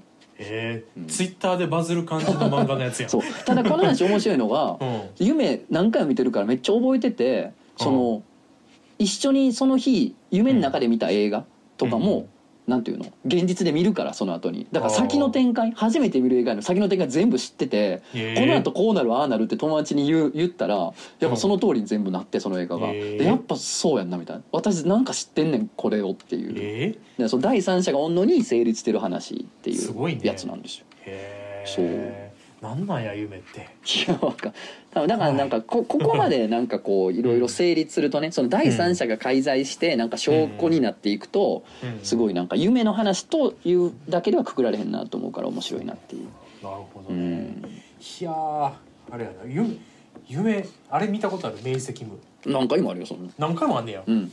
えで僕の知り合いというか先輩の人でバンド一緒にやってた人やねんけど、ギター弾いてる人で、まあ、妖怪みたいな見た目してる人で、ね、おんねんけど。全身紫で。あのどちらかというとぬらりひょん的な 海坊主みたいなあーそういう感じの見た目後ろ長い頭後ろ長いそうそうそうそう、まあ、そういう人おってまあ、まあ、変わった人やねんけどその人。普通に喋ってても変わった人やねん。で明晰夢の話しててうん。ああ明晰夢お俺ずっと見たいと思ってうん。あの夢日記書いてたら、ん。あの見れるって言うじゃんって。まあそれも知らんねんけど。あそうなんですね、うん。で書いてる。だから書いてるんだよって。えー、どれぐらい書いてるんですか？20年っつって怖ない気持ち悪い。めっちゃ怖ない。妖怪なんか。20年って言って怖っ。怖っと思って。なんかさうん。夢日記をずっと書いてるとほら現実と夢の区別が曖昧になってきてさ危ないみたいな、なんかあのあー。気狂うみたいなさ都市伝説みたいなのあるやんか、多分とっくに狂ってんねんその辺。だから狂ってんだよ。遠の昔に。妖怪化していってんだよだからあの人。すごいなすごいよな、うんえーお名前夏さん。お。ね来ましたね、うんえートゾン様こんにちは頭の上は性欲おばさんこと夏ですと、えー今回怪談祈談会投稿させていただきます。お怪談祈談もあんねんな。あでもすごいね。いろいろあるなーって数が。なえー以前全国を飛び回るような仕事をしていた私ですが、えー今はコロナでほとんどの仕事が消滅、えー産休から復帰後は他の業務に従事しております。この話はコロナ禍で数少ない出張に出た元上司から聞いた話です上司の S さんは関西で開催されるイベントに参加するため約1週間の出張に出ました。若い頃からこの業界にいる S さんは出張慣れしており全国各地にお気に入りの宿があります。しかし近年会社のシステムが変わり新幹線も宿泊先も自分では選べなくなってしまいました。なので今回泊まるホテルは初めての来訪だったそうです。繁華街にほど近いそのホテルは新しくはないもののほどほどに綺麗な設備に広めの個室。ただコロナの影響で宿泊者は少なく廊下などの共用施設は節電のためかところどころ消灯しており薄暗い館内だったそうです。1日目の仕事を終え仲間と緊急事態宣言下でも営業中の脱法酒場で飲んで帰った S さんはホテルの部屋で眠りにつきました。寝ていると上の階からタタタタタタッと走るような音が聞こえますうるさいなぁと起きかけて気がつきました S さんの部屋は最上階なんですえあ屋上に誰かいるのかと思っていると今度は部屋の壁が叩かれる音がします隣の部屋の人？と考えましたがコロナ禍でガラガラの館内、えー隣に人がいた気配はありませんでした。嫌な予感がするもののその日は疲れもあったため全てを聞こえないふりをして寝てしまった S さん。翌日は睡眠が浅かったこともありどうにも体調が優れません。肩が重いような気もします。S さんの業務は半ば肉体労働に近く定年間際の S さんにはなかなか辛い工程です。いつものことと割り切りその日も仕事を終えた S さん。夜はまた仲間たちと飲み屋に向かいました。串カツ屋で一杯をやっていると仲間の一人の配送屋社長かっこ以下王さんが「S さん大丈夫ですか?」と聞いてきました「いや大丈夫だけど何?」と聞き返すと「今泊まってるところ変じゃない?」と尋ねられました S さんはびっくりして「どうしてわかるんですか?」と聞くといや実は俺霊感があるんだよねと少し誇らしげに言われましたどこからどう見てもただのおっさん然としてる王さんどうせ飲み屋で話す小ネタの一つだろうと探りを入れると王さんはホテルの館内施設や部屋の間取りを次々と当てています。えー玄関横お風呂の正面にある鏡は良くないから映らないように塞いでおいてとか、えー静止をドアと窓のところに置くこととか中庭にある噴水の周りにたくさん霊がいるから近づかないようになどと忠告してくれました。いきなりの展開に飲み会の話題も完全にそっちに持って帰ってしまいました。あここの店にもいるよ。あの階段の下。とか、えー透明には横たわってる人がいる。透明ってあれか、えー透明自動車道の透明やな。えーなどとどんどんオカルトな雰囲気になりその日は解散。S さんは半信半疑でしたが出張終わるまではそのホテルに滞在し続けなければならず、えー少しでも変なことが起こらなくなるならと王さんに言われた鏡を塞ぐと静止を置くをしてみることにしました。静止はコンビニで手に入ったものの鏡には頭を悩ませました。え自宅の鏡ではないのでガムテープで塞ぐわけにもいかずシーツを粘着力弱めの養生テープで固定しました。その様子はかなり心もとなく、えーもし帰ってきた時にシーツが落ちてたらどうしよう。ルームキーパーの人が取っちゃったら嫌だななど逆に心配が尽きなかったと言います。結局ルームキーパーは最終日まで入れずホテルに着いて部屋のドアを開ける時はいつもドキドキだったそうです。それで部屋の様子は良くなったんですか？と聞くといやー全然足音とか聞こえたけどねと苦笑いしていました。S さんと2人で王さんにからかえたのかなと笑いましたがパソコンでそのホテルの名前を検索するとホテル名スペース心霊とサジェストされたのであながち嘘とも言えない気もします、えーそのホテルの敷地古くは処刑場千日前デパートの火災があった際は遺体置き場にされていたとの言われがあるそうです。関西出身のとつのさんならもう見当がついたかもしれませんね。もし何かご存知でしたら教えていただければと思います。よろしくお願いいたします。ということで。あうんまああの辺のホテルはさ多いからそうやねな。まああそこかな。あうんあそうなんや。うあんまあどうなんでしょうね。うん。千日前デパートな。千日前デパートの火災ってさうん。そのうちの親父は体験してるからさ。ああそっか。すそうあの手伝いに駆り出されてんねんあそうなの？あの辺のすぐそこの子やから。でしかもうちの看板屋なんかあそこの商店街にも入ってるからもうその男でいるっつって借り出されてあもうそのあのアーケードの上のガラス開けたりとかね。いあの煙が溜まったりとかああとー。人がもう降ってきたりして危ないからみたいなんでなんかこう現場にね一緒に出てるからうちの親父。子供の時から聞かされてて階段よりもねそっちのインパクトの方が強くてあねーマジの？あんまり千日前のあっちの階段俺入ってこないんだよね。ああうん。そうやな。僕一個きめっちゃライトな階段があそこ歩いてたらめっちゃ大きい音聞こえるっつって、はいはいはい。ドーンドーンって聞こえるってそれひ見える人からしたら人が落ちてきてるって。ああまあねそれはあるかもそんなんはねそんなんより全然そっちのインパクトまあうちの親父はだって人が地面に落ちる音もなんか聞きながら作業してたって言っていやだからー。嫌だね。だからちょっと壊れてんのかな。だからちょっとそうでもまあなんかどうなんやろね。俺はまああの辺で遊んで育ったけどそういう経験はないからな、うん。なんかよう聞くあのーまあ千日前デパートの後に建ったあの電気屋さん。プランタン？プあの今の今のやつ。今のやつ。ビッカメビッカメラのトイレとかあんま行かん方がいいとか言われたしね。あれまあ俺知らんと使ってるからあ僕も使ってんの普通に。全然。でもあそこのうん。100均あるやん今でもあるのかな？上の方の階に100均。ああれはめちゃめちゃなんか雰囲気暗いよな。日本の暗いよな。日本の100均の中で一番雰囲気暗いよな。暗いよな。やっぱそうやんな。え？なんだ？えなんか全ての日本中の100均から売れ残ったもんが集まってきてんのぐらいのその100均の墓場かなってぐらい暗い。あるよな。うんあの一個下にマクドかなんかあるよな。あっとっけ？マえなかったっけな？マクドも暗いね。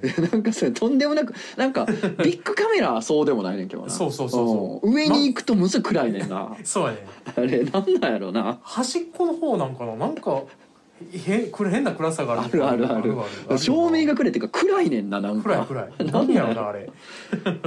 なんやろ何日か前に見た夢ぐらい暗いなんか なんかぼやっとしてんねん。ぼやっとなんかそうそうそう。ぼやっとしてんぼやっとしてんねんな。そうやね何やろ？ねえ。お名前セメント森さん。うん。こんにちは。怪談祈談の会に投稿させていただきます、えー第18回目の怪談祈談会で障子の穴から変な生き物を見たという投稿をさせていただいたものです。あったね。よかったあれ、えー私は新宿のゴールデン街で働いているのですがかっことつのさんぜひまた機会があればゴールデン街に遊びに来てくださいね。ということで俺はもうたまに前かあのゴールデン街。以前はね今ねずっとね一昨年去年とかからコロナでずっと閉まってるからあれなんですけどうん。もともとは俺はもうゴールデン街にずっとなんか根城にしてたぐらいですから、なんか君働いてたこと一瞬なんか行ったことあるもん。ななんでだったっけ？分からんああえ？イベントはやったよゴールデン街で。あイベントかああのバーとその1回目はゴールデン街やね。あそうなの？そう。それに行ったんかな？うんちゃう。みそのではちょっとねやってた時あるけど、うん。ゴールデン街の方ではバイトしたことないよ俺。あほんま？僕これじゃああれ？マンデライフ。なんで俺がゴールデン街でバイトしてる世界が。してたっていう。うんバイトは東京来てから一回もしてないから なんで行ったんやったかな？そうかそう。いやでもぜひねお店教えていただいたら遊びに行きたいですよゴールデン街好きなんで僕。いいね。うん。えー先日常連のお客様かっこ風俗の方から聞いたラブホテルでの話がとても怖かったのでぜひとも読んでほしいと思い投稿させていただきました。ホテルでのお仕事を終えて、えーお客さんがお風呂に入った後自身もお風呂に入ってる間。はいはいお客さん先にいて自分が後で入ったってことね、うん、やけにお風呂のドアの前でドンドンと音がするなと思いまさか盗撮か？と扉を開いたもののそこには誰もおらず体を流している途中だったので不思議に思いながらもまたシャワーに戻りました。しかしお風呂に入ってる間先ほど聞いたドンドンという音は変わらず鳴っていてお風呂を出たらお客さんに聞いてみようと体を流し終えお客さんに聞くと「あれ？てっきり〇〇さんがお風呂で何かしてる音かと思ってた」とのこと。しかし二人で不思議に思っているとやはり風呂場の方からどんどんカツンカツンという音が。お客さんと二人で恐る恐る音の方向へ行くとお風呂場の前にある上着をかけてしまっておく細いロッカーから音がしているようでした。お客さんが意を決してロッカーを開くとずぶ濡れになっている女性がその細いロッカーに挟まっていたそうです。わ女性はこちらに背を向けロッカーにぎゅうぎゅうに挟まっていてお客さんとマルマさんはあまりの恐怖にロッカーを閉めて二人で慌ててホテルを後にしたようです。そのホテルに何があったのかあの女性は何だったのかこの話を聞かせてくださったお客様は何もわからないけど二度とあのホテルで働きたくないとおっしゃっていました。ー。うわ怖い。やめっちゃ急になんかちょっと僕ももう慣れてたというかはい。あれだけどめちゃめちゃ怖いやんこれ。まああの大体ね最近の怪談祈談会はねあのジングル入った後半に重めのお便りが来るようにしてるんおい言うとでいてくれよ。びっくりした。怖っ怖っ。怖っまあでもあっちの方まあわかんない。このホテルがどっか知らんけど、うん。まあ、歌舞伎町の方のホテルはまあいろんな事件がありますからね。そうなうんーん。去年でもまあ飛び降りだ殺人だね。そうなんあれバリアンの本店でもあったのかな去年。バリアン。うん、あの辺で飲んでたらもう誰が刺されてとかって話って結構やっぱ回ってくるから、うん、えー、そんなあそんなんなんや昭和やな。昭和の世界観や本当にな。しかも割とすぐ開けるしなその月だけちょっとその部屋の使用料安くなったりとかそんなんもあるみたいやけどね。へ そんなもんかよって。そんなもんなん？そんなサイクルでそんなサイクルで生きてんの？だからあそこはねあのね悲劇と惨劇をね欲望が塗りつぶしていく街なんですよ。いい話いいこと言うね。本当に。あらゆるオカルトとかをねうん。欲望という圧倒的なパワーがねもう塗る塗り固めていくんやけどな。なんかちょっとボコってしてるそこだけ。わかる？なんかあるやん。わかこびりついたさ壁をさうん。上からペンキで塗ってもさちょっと盛り上がってるやん、ああいう感じ？歌舞伎町って。こうちょっと傷つけたら中から出てくるいやーすごいね。お名前もちさん。トゾンさんこんばんは。怪談祈談コーナーにお送りします。45年ほど前のことです大阪生まれ大阪育ちのトツノ先生はよくご存知の場所だと思うんですが当時大学生だった私は難波駅という駅を通って通学していました、まあ、ひらがなの難波駅の方ね、うん、難波駅といえば大阪でも12を争うぐらい人が集まる駅です。その日も大学の帰り道に人でごった返す難波駅を歩いていました。すると床に血だまりができていたんです。明らかにこの量の血は致死量なのではと思わせるくらいまさに血だまりと呼ぶのがぴったりな量でした。ぎょっとして喧嘩があったとか認証沙汰？もしかして通り魔とか？と怖くなり周りをキョロキョロ見渡しながらもその場を離れました。電車に乗ってからすぐツイッターや検索で「難波」「血」とか「難波駅」とか関連そうなワードで検索をかけたんですがあの地について触れてる人はいませんでした。何度も言いますが絶対に何かしらの事件があったとしか思えない血の量だったのに。そしてよくよく考えてみるとあんな血だまりがあったのに警察などはおろか駅員さんや近くのショッピング街などの方が駆けつけている様子もありませんでした。さらに慌てているのは私くらいであれだけ人が多い駅なのに血だまりに注目している人もいなかったのです。数日ほどネットニュースやテレビに注目していたのですが難波駅で何かあったというニュースを目にすることはありませんでした。あれは何だったのでしょうか？私の幻覚だったのでしょうか？でも血だまりに加えその血を踏んだであろう靴の足跡まで点々とついていたのもしっかり見たのです。えーちなみに血だまりがあった場所は難波のショッピング街難波シティの近くにある三井住友銀行近くの柱です。というこあああそこああそこ。へえといやこれはだって牛が生まれたんじゃん牛 牛生まれた？その妊娠してる牛を連れてた人がいてああ子牛が生まれ あツイッターで子牛で検索子牛やったら多分出てきたと思う。あ子牛ナンバとかうん。おめでとうおめでとう。べこさべこナンバーべこで検索したら多ナンバーべこで分検索。ああそれでか。うんちゃうかじゃない？もんなチーじゃない。べこあれはチーーじゃないな。だから。ああそっか。うん。やったんかも。検索ミスです。なんかさ、うん。この前あの心霊配信の夜というあのオンラインのホラーのイベントに参加させてもらったんですけどああ体験させてもらったんですけどうん。あれ株式会社闇というあの会社さん、ホラーコンテンツ作ってる会社さんがやってて、うん。で闇さんっていろんなとこでさいろんなホラーイベントとかもやってて、うん。でさナンバシティうんのもう夜中貸し切ってうん。なんかお化け屋敷イベントとかもやってたのよ。めっちゃ怖いやんあそこ。怖そうやね夜にあんなと怖い怖い。こ怖いわな。シャッター全部降りたさ 地下街でさ嫌やなホラーイベント。まあ怖いやん。なあでそういうこともよくやってるとこやからさ怪奇現象とかないのって聞いたの。うん。ないんすかって。やっぱほらうん。ホラーゲーム作ってる会社とかって階段あるしうんそうだからさ階段とかオカルトのイベントやってるぐらいかなんかあるかなと思ったらうん。いや全然ないんやと。おなくて我々もちょっと寂しいぐらいやって。あそうなんや。そうないんですって言っててんけどうん。ただうん。あの一回変なことがあった。でそれは何かっつったらうん。あの下の階今の入ってるオフィスうん。の下のフロうん。アの、まあ、別の会社が入ってるわけじゃない。うん。のその下のフロアの人からうん。連絡来てうん「で何ですか?」って見たら、うん。あのうん。上でうん。だ要するにあなた方のオフィスね。上の階のあなた方のオフィスから女性の叫び声というか悲鳴というかとにかく女の人が大声で叫んでてうん「何なんですか?」みたいな。お「あの何何してるんですか?」っていう「やめてくだいさい」みたいな。あの苦情みたいなのが入ってて。しかも闇やしな株。そうそう名前もやめやし。やめてほしい。えらいことになってると。やねんけどうん。あのその日リモートで誰でも出社してなかったんで。ええ だから自分たちは経験してないんですけどねとか言って。ええ言ってましたけどそれをちょっと今思い出しました。すごいね。お名前キーコさんうん。えー、トゾンさんこんにちは。いつも楽しく聞いております。怪談祈難コーナーに投稿します。私の友人から聞いた話です。うん。友人は去年のある夏の日出勤するために朝早くに自宅マンションの部屋を出てエレベーターに乗ろうとしたそうです。エレベーターの前ではセミが死んでいてセミが苦手な友人はセミファイナル起こされたら嫌だなと思い少し距離を置いてエレベーターを待っていました。あ君のバズったやつ。ね本当にね、うん。初のね俺のね。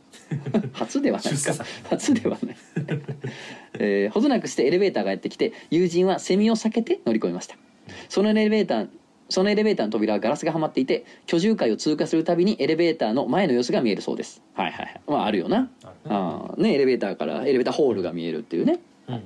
いつものようにぼんやりと扉の外を見てた友人はあることに気づいて驚きました。どの階のエレベーター前でも同じようにセミが死んでいるのです。え全く同じ位置でひっくり返っている一匹のセミという光景を何度も見てから友人は無事に1階に着きエレベーターを降りたそうです。ちなみに1階ではセミは死んでなかったそうです。偶然だろうけどセミが苦手だから本当に怖かったと彼女は言っていましたが全く同じ位置にいるセミという光景がずっと続くのは不思議だなと思います。同じ階をループでもしていたんでしょうか？それともそういう壁の住人でもいたのでしょうか？どっちにしろ怖いというか変な話だなと思いました。ー怖いよ。ううんん 同じものが連続して置かれてるの嫌やな。嫌やな。うん。なんかちょっと人のやつがあります、お名前柴崎ボノボさん。トゾンさんこんにちは。いつも楽しく拝聴しております。怪談祈談コーナーに投稿します。今から15年ほど前私がまだ小学生だった頃の話です。これが全国的によくあることなのかは分かりませんが私の通っていた小学校では学校から近隣住民の方へ宛てたお便りが数ヶ月に一度出てそれを放課後に子どもたちが手分けをして配りに行くということをやっていました私の地元はかなりの田舎で人口も少なく大人たちからするとみんな知り合いというか親戚という感じでしたが子供でかつ人見知りをする私は近所とはいえ一人で知らない人に言いに行くなんて嫌だなぁと毎回感じておりました。ある時割り冬の結果私はあるお家にお便りを届けに行くことになりました。その家の外装は錆びた波トタンでできていて家というよりも納屋に近い建物でした。私は今まで何度か近くを通ったことはありましたがお便りを届けに行ったのはこれが初めてのことでいつにも増して嫌だなと思いました。しかし仕方がないと腹をくくり私はその家を訪ね「すいません」と声をかけました。何の返事もありません。誰もいないのかなと思ったのですがしばらくすると奥から捨ててこ姿の痩せたおじいさんが出てきました。おじいさんの手にはプラスチック製のボールが抱えられており中には何やら灰色のヌタヌタした粘液にきゅうりの薄切りがあえられたものが入っていました。なんだこれ食べ物なのか？と思いながら恐る恐る私は「小学校からです」とお便りを渡しました。おじいさんは少し不思議そうな顔をしながらそれを受け取りました。私は受け取ってもらえた。これで家に帰れる。とほっとしてそのまま自分の家に帰りました。その日の夜あそこのお家にお便り届けに行ったらおじいさんが出てきてさと何気なく母親に言ったところ「え？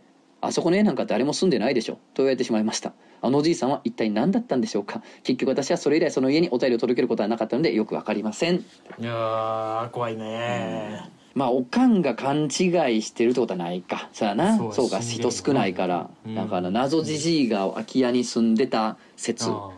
そうやな。でもこれさうん。確かに柴崎ボノボさんからしたらちょっと不気味な記憶やと思うねんけどうんちょっと試してみてほしいのがさうん。このじじいが持ってたそのボールの中にさ、うん。その灰色のぬたぬたした粘液にキュウリの薄切りがあられてたものをやろう。ん。どうするあのカニ味噌にキュウリ入ってるやつやったら。それな気がするな。カニ味噌にほらあえるとかほらなんかキュウリちょっと添えてるやん輪切りのちっちゃい。うんなんか魚介系の飲み屋行ったらそうやなそうそうやと思っったらまあまあいい生活してるくないほんまやな美味しいもん食うてる。美味しいもん食って大んな量のカニ味噌よ。うん。でもセデコ姿の痩せたじいさんやね。うん。それはだから家では楽なああラフの格好したいの外ではそれはもうアルマーニもアルマーニやから。アルマーニアルマーニ。ニの中のアルマーニやから外では。アルマーニ中のアルマーだから。ニそれは。そうやな。あへと思ったらちょっと違う感じだな、うんなんか味が味が変わらん味が変わるな。全然違う。別カニ味噌。カニ味噌じじい。カニ味噌じじい。カニ味噌じじいの話ですね。お名前メロコスさん。ほい。トゾンさんモンゴルナイフさん。いらっしゃらないと思いますか？クジャコウさんこんにちは。お嬉しい。ありがとう。おね先回りされてたね。嬉しいですね。えーいつも漫画犬楽しく拝聴しております。今回は怪談祈談コーナーに投稿したいと思うのですがあまり怖くないかもしれません。これは今働いている前の職場精神科の認知症病棟で働いていた時の話です私はその頃片田舎の精神科で働いており毎日認知症のご老人のお世話をすることを生りとしておりました。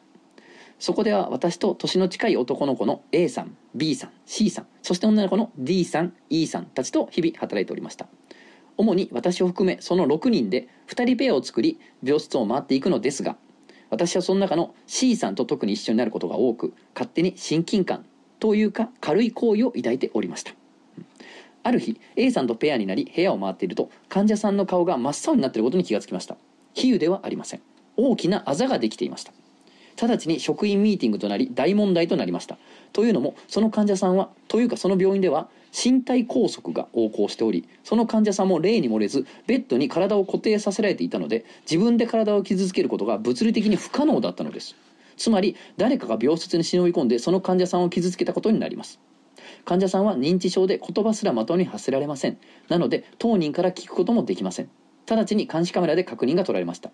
しかし監視カメラにも誰にも映ってないのです。事件は迷宮入りかとなりました。しかし案外あっさりと犯人が見つかることとなります。私がその職場を去る前日のことでした。ここから先は伝聞なので曖昧になります。その時は C さん A さんで部屋を回っていたそうです。そしてその顔を負傷した患者さんの部屋のドアを開けおしもの世話をしようと声をかけ顔を覗き見た瞬間「お前だ!」と病棟に響き渡るほどの大声が患者さんから発せられました「お前お前だ!お前だ!お前だ!」普段全く喋らない患者さんが身を乗り出して C さんの顔を見つめてそう叫んだのです。そう犯人はどうやら C さんとのこと。もともと他の職員に隠れて患者さんに手荒なことをしていたと話を後に風の噂で聞きました私は詳しい話を聞くことなくその職場を去ってしまったのでよくわからないのですが少なくとも私たちの前での C さんは優しく柔和で穏やかでどこにでもいるような優しい青年でした。人って見た目や態度だけでは判断できないんだなという話です。えー現代の身近な医療の現場で身体拘束や虐待が行われているという事実あまり触れられないけど結構珍しくない話なので怖いよねという話でした。いやー身体拘束まだあまずそれにもまあまああそのあんだよなまだうなーんまあ自分自傷をしてしまう人もまあいらっしゃるっていうのも背景にはあるとは思うんですけれどもうん。もちろん。ととはいえそれがねこんだけの規模感を考えるとうん。必ず常に適切な形で適切に行えてるかと言われるとうん。それは漏れはあるって考えるのが自然なのかな。そうやうな、ん。いや怖かったな。びっくりした、うん。でもなんかこの急に大声で怖がるそのジャンプスケアみたいな僕はあんまり本当はしたくないんですけれどもしたでお前は。もうそのお前だ。あのなんやろその留学に勝てなかった。メールに書いた「お前だ」を見た瞬間にこれやりとうてやりやりとうてやりとうてよ、うん。はい、まあ実際にそうやったやろうしなほんでこれ。そう実際そうやったのかな。急に大声やもんなお名前ポークチョップよろしくさん、うん。おうよう出てくるね。どうだろうね、うん。えートゾンさんこんにちは。私が小学校の時の話です。当時住んでいた家は父の生まれ育った家で父が学生時代に使った部屋が押し入れとなっていました。父が昔弾いていたギターやレコード漫画などが置いてあり暇な時はそこに行って漫画を読んだりしていました。ある日父が使っていた学習机の引き出しからエロ本が出てきました、うん。初めて見るエロ本をドキドキしながら読んでいると窓の外から声がしました慌ててエロ本を閉じ窓に目をやると近所では見たことのないおばさんでした。この辺りにお豆腐屋さんある？と聞かれました。実家は田舎で近所の人はほとんど面識があったので帰省してきたか引っ越してきた人かな？と思い豆腐屋の場所を告げました。おばさんが去った後に思いました。私がエロ本を読んでいるこの部屋は2階でおばさんが声をかけきた窓の外は隣の家の壁で下から登ってこれるところではありません。ゾッとしたのと同時にそのおばさんがポークチョップが一人でエロ本を読んでいたと周囲に言わないか数日ビクビクしていましたがその後おばさんを見かけることはありませんでした、えーエロ本は後日確認すると消えていました。父か誰かが処分したのかなと思います。はあ。クソデカ豆腐好きおばさんじゃない？多分。クソデカ豆腐好きとロールか。なんだその。今日トロール好きやなお前。なんなんだ一体お名前イヌイットモフ太郎さん。トトノさんはじめまして。イヌイットモフ太郎と申します階段祈談会への投稿です。トトノさん先日の多次元回帰ボリューム1お疲れ様でした。いろいろなジャンルの怖い話にパソコンの前で震えながら拝聴しておりました。でも怖い話って癖になりますね。ボリューム2も楽しみにしております。さて階段イベントつながりで思い出した話があるので投稿させていただきます。これは知り合いの M さんから聞いた話です。10年ぐらい前に M さんは階段イベントに行ったそうです。結構昔なのでイベント名は忘れてしまったそうですがそこそこ有名な階段イベントだったらしく語り手たちに加えゲストに芸能人の方も登壇していたらしいです。M さんは席につき階段の語り手から繰り広げられる話を聞いていました。何人目かの語り手が話している最中に M さんは急にうつらうつらと眠気に誘われました。疲れていたわけでもないし寝不足だったわけでもなく突然にです。M さんは不思議に思いなんとなく周りのお客さんを見渡しました。自分の他にも寝こけているお客さんがちらほらいたのです。わざわざイベントに来てお金払って寝てしまう人がそんなにいるわけがありません。M さんによると語り手の話がつまらなかったわけでもないそうです。皆さん真面目に語っていました。話が進むにつれ船を漕ぎ出すお客さんは増え登壇している語り手や芸能人も同じように眠そうにうつらうつらとし始めました。明らかに異常だったらしいです。そこへ「寝るな。霊が魂を吸い取ろうとしている。今から払うからじっとしていろ!」とおばあさんが声をかけたそうです。えざわつく会場の中おばあさんがお祓いを開始すると M さんの眠気はスーッと消えていきました。会場にいた人たちの眠気も消えていったそうです。おばあさんは霊媒師だったらしくおばあさん曰くたまたまこのイベントに来ていたらしいですが霊がたくさん集まっていた。寝ていたらそのまま魂を吸い取られていた。とのことあの時そのまま寝ていたら俺は今頃死んでいたかもなと M さんは笑いながら語っていました。いや霊媒師のおばあさんかっこよすぎ。もしかして階段イベントに出没して人々を救っている？などおばあさんに対する興味がつきませんがそんなことがあったそうです。やはり怖い話をすると霊が言ってくるというのは本当なのでしょうか？怖いので体中に塩をすり込んで柏で打っていろんなものに敬意を払いながら生きていこうと思います、えー。ぜひこのおばあさんには俺のねイベントにも来ていただきたいですね、ね。うん。みたいな。多分なんとなくのイメージやけど髪の毛をこう丸くしてて上をくくってもう一個そこに上にもう一個丸あるタイプのおばあさん。団子。団子あの団子。31のちょっと高めのアイスの形ババそうそうそう。おまけでちょっともらえる上のやつ。ア トリプル。トリプルババアや。バスキン・ロビンスのトリプルアイスババアやな。とりあえずプレプライスパパ誰が31をバスキン・ロビンスって呼んでんねん。いい加減にしろって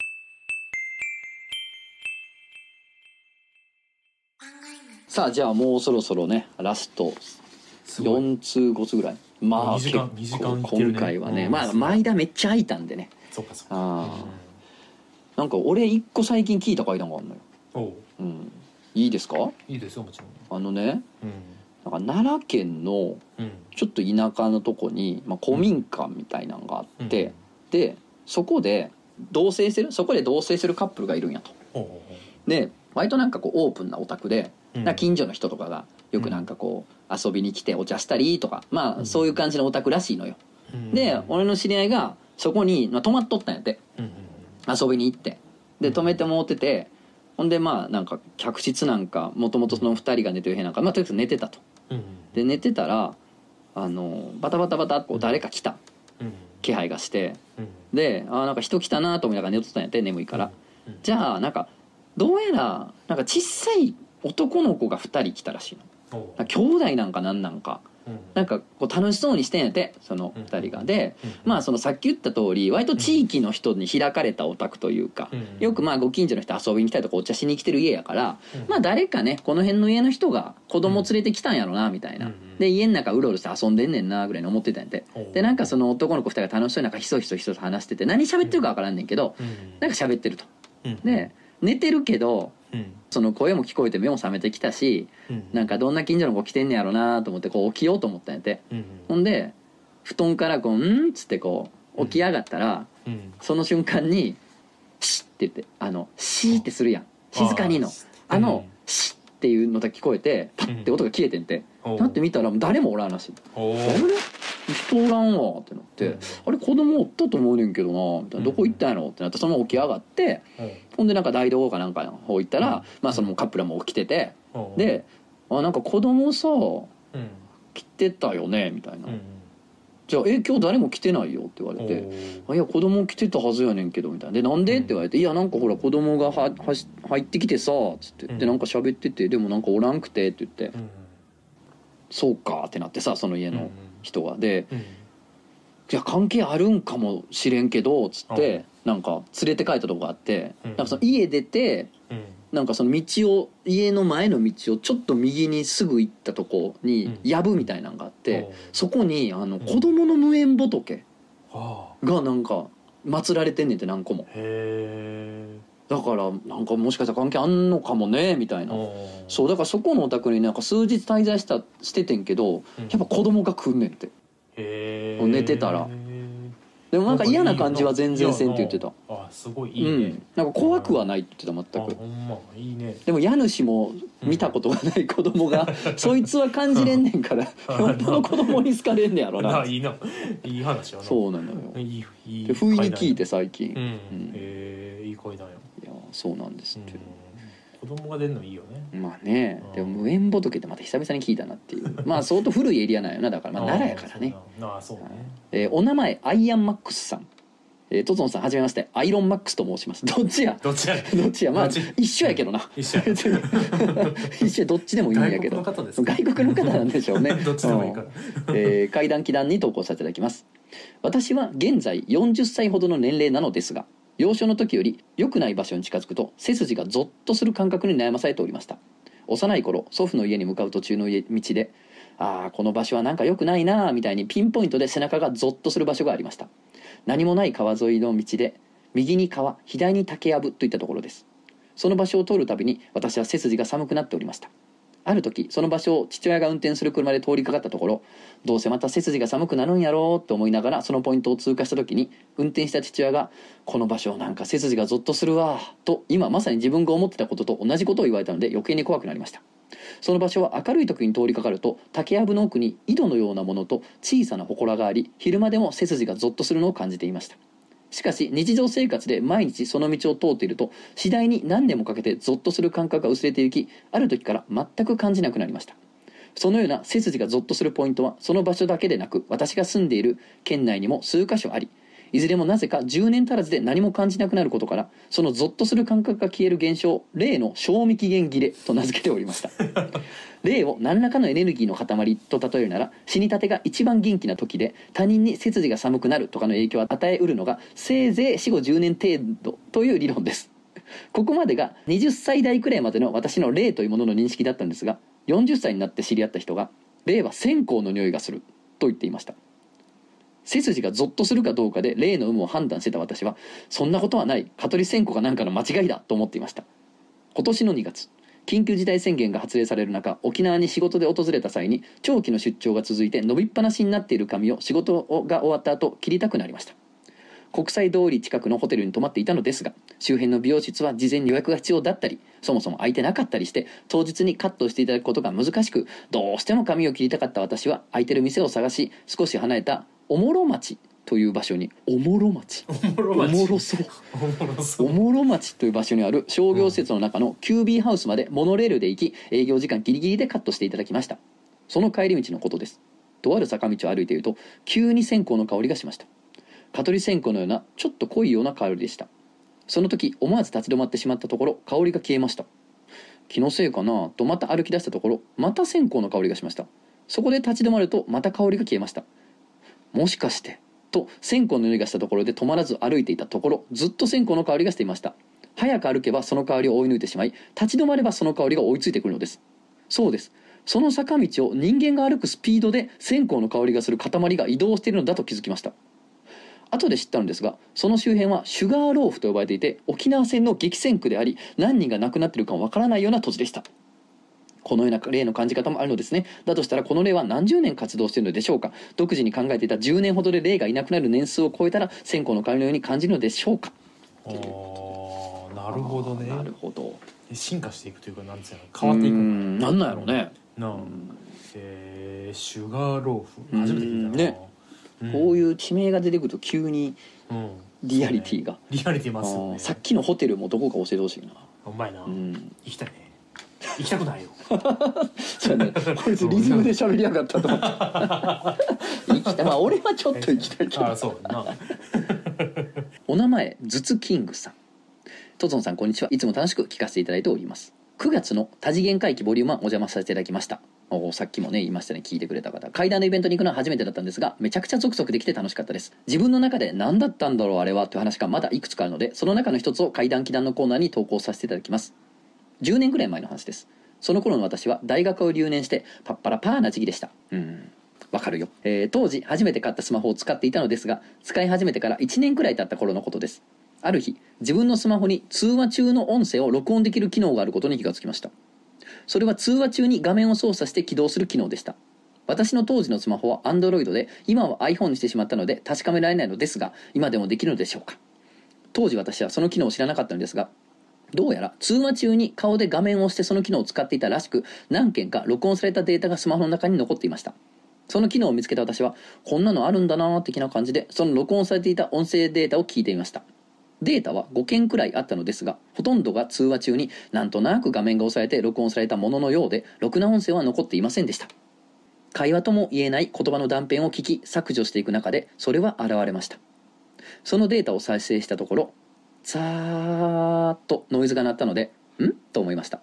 他のデータは会話の切れ端だけでノイズなどは流れなかったのです。しばらくそのノイズが続いた後はっきりとした女性の声で「ごめんね」という声が再生されました。優しそうな声で本当に申し訳なさそうな「ごめんね」でした。は？と思いもう一度再生したんですがやはりノイズの後「ごめんね」という音声がはっきりと聞こえてきました。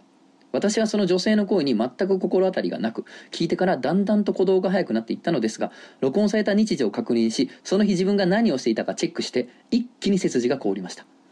こういうご時世になってからはいけておりませんが私はもう10年以上毎年同じ時期に友人と東京都の離島へ行きキャンプをしています。その女性の声が録音された日時はその離島へ向かっている日の夜中だったのです。その離島へ向かうフェリーは夜22時頃に港を出発して次の日の朝に島へ着きます。その間は海の上なので電波はありません。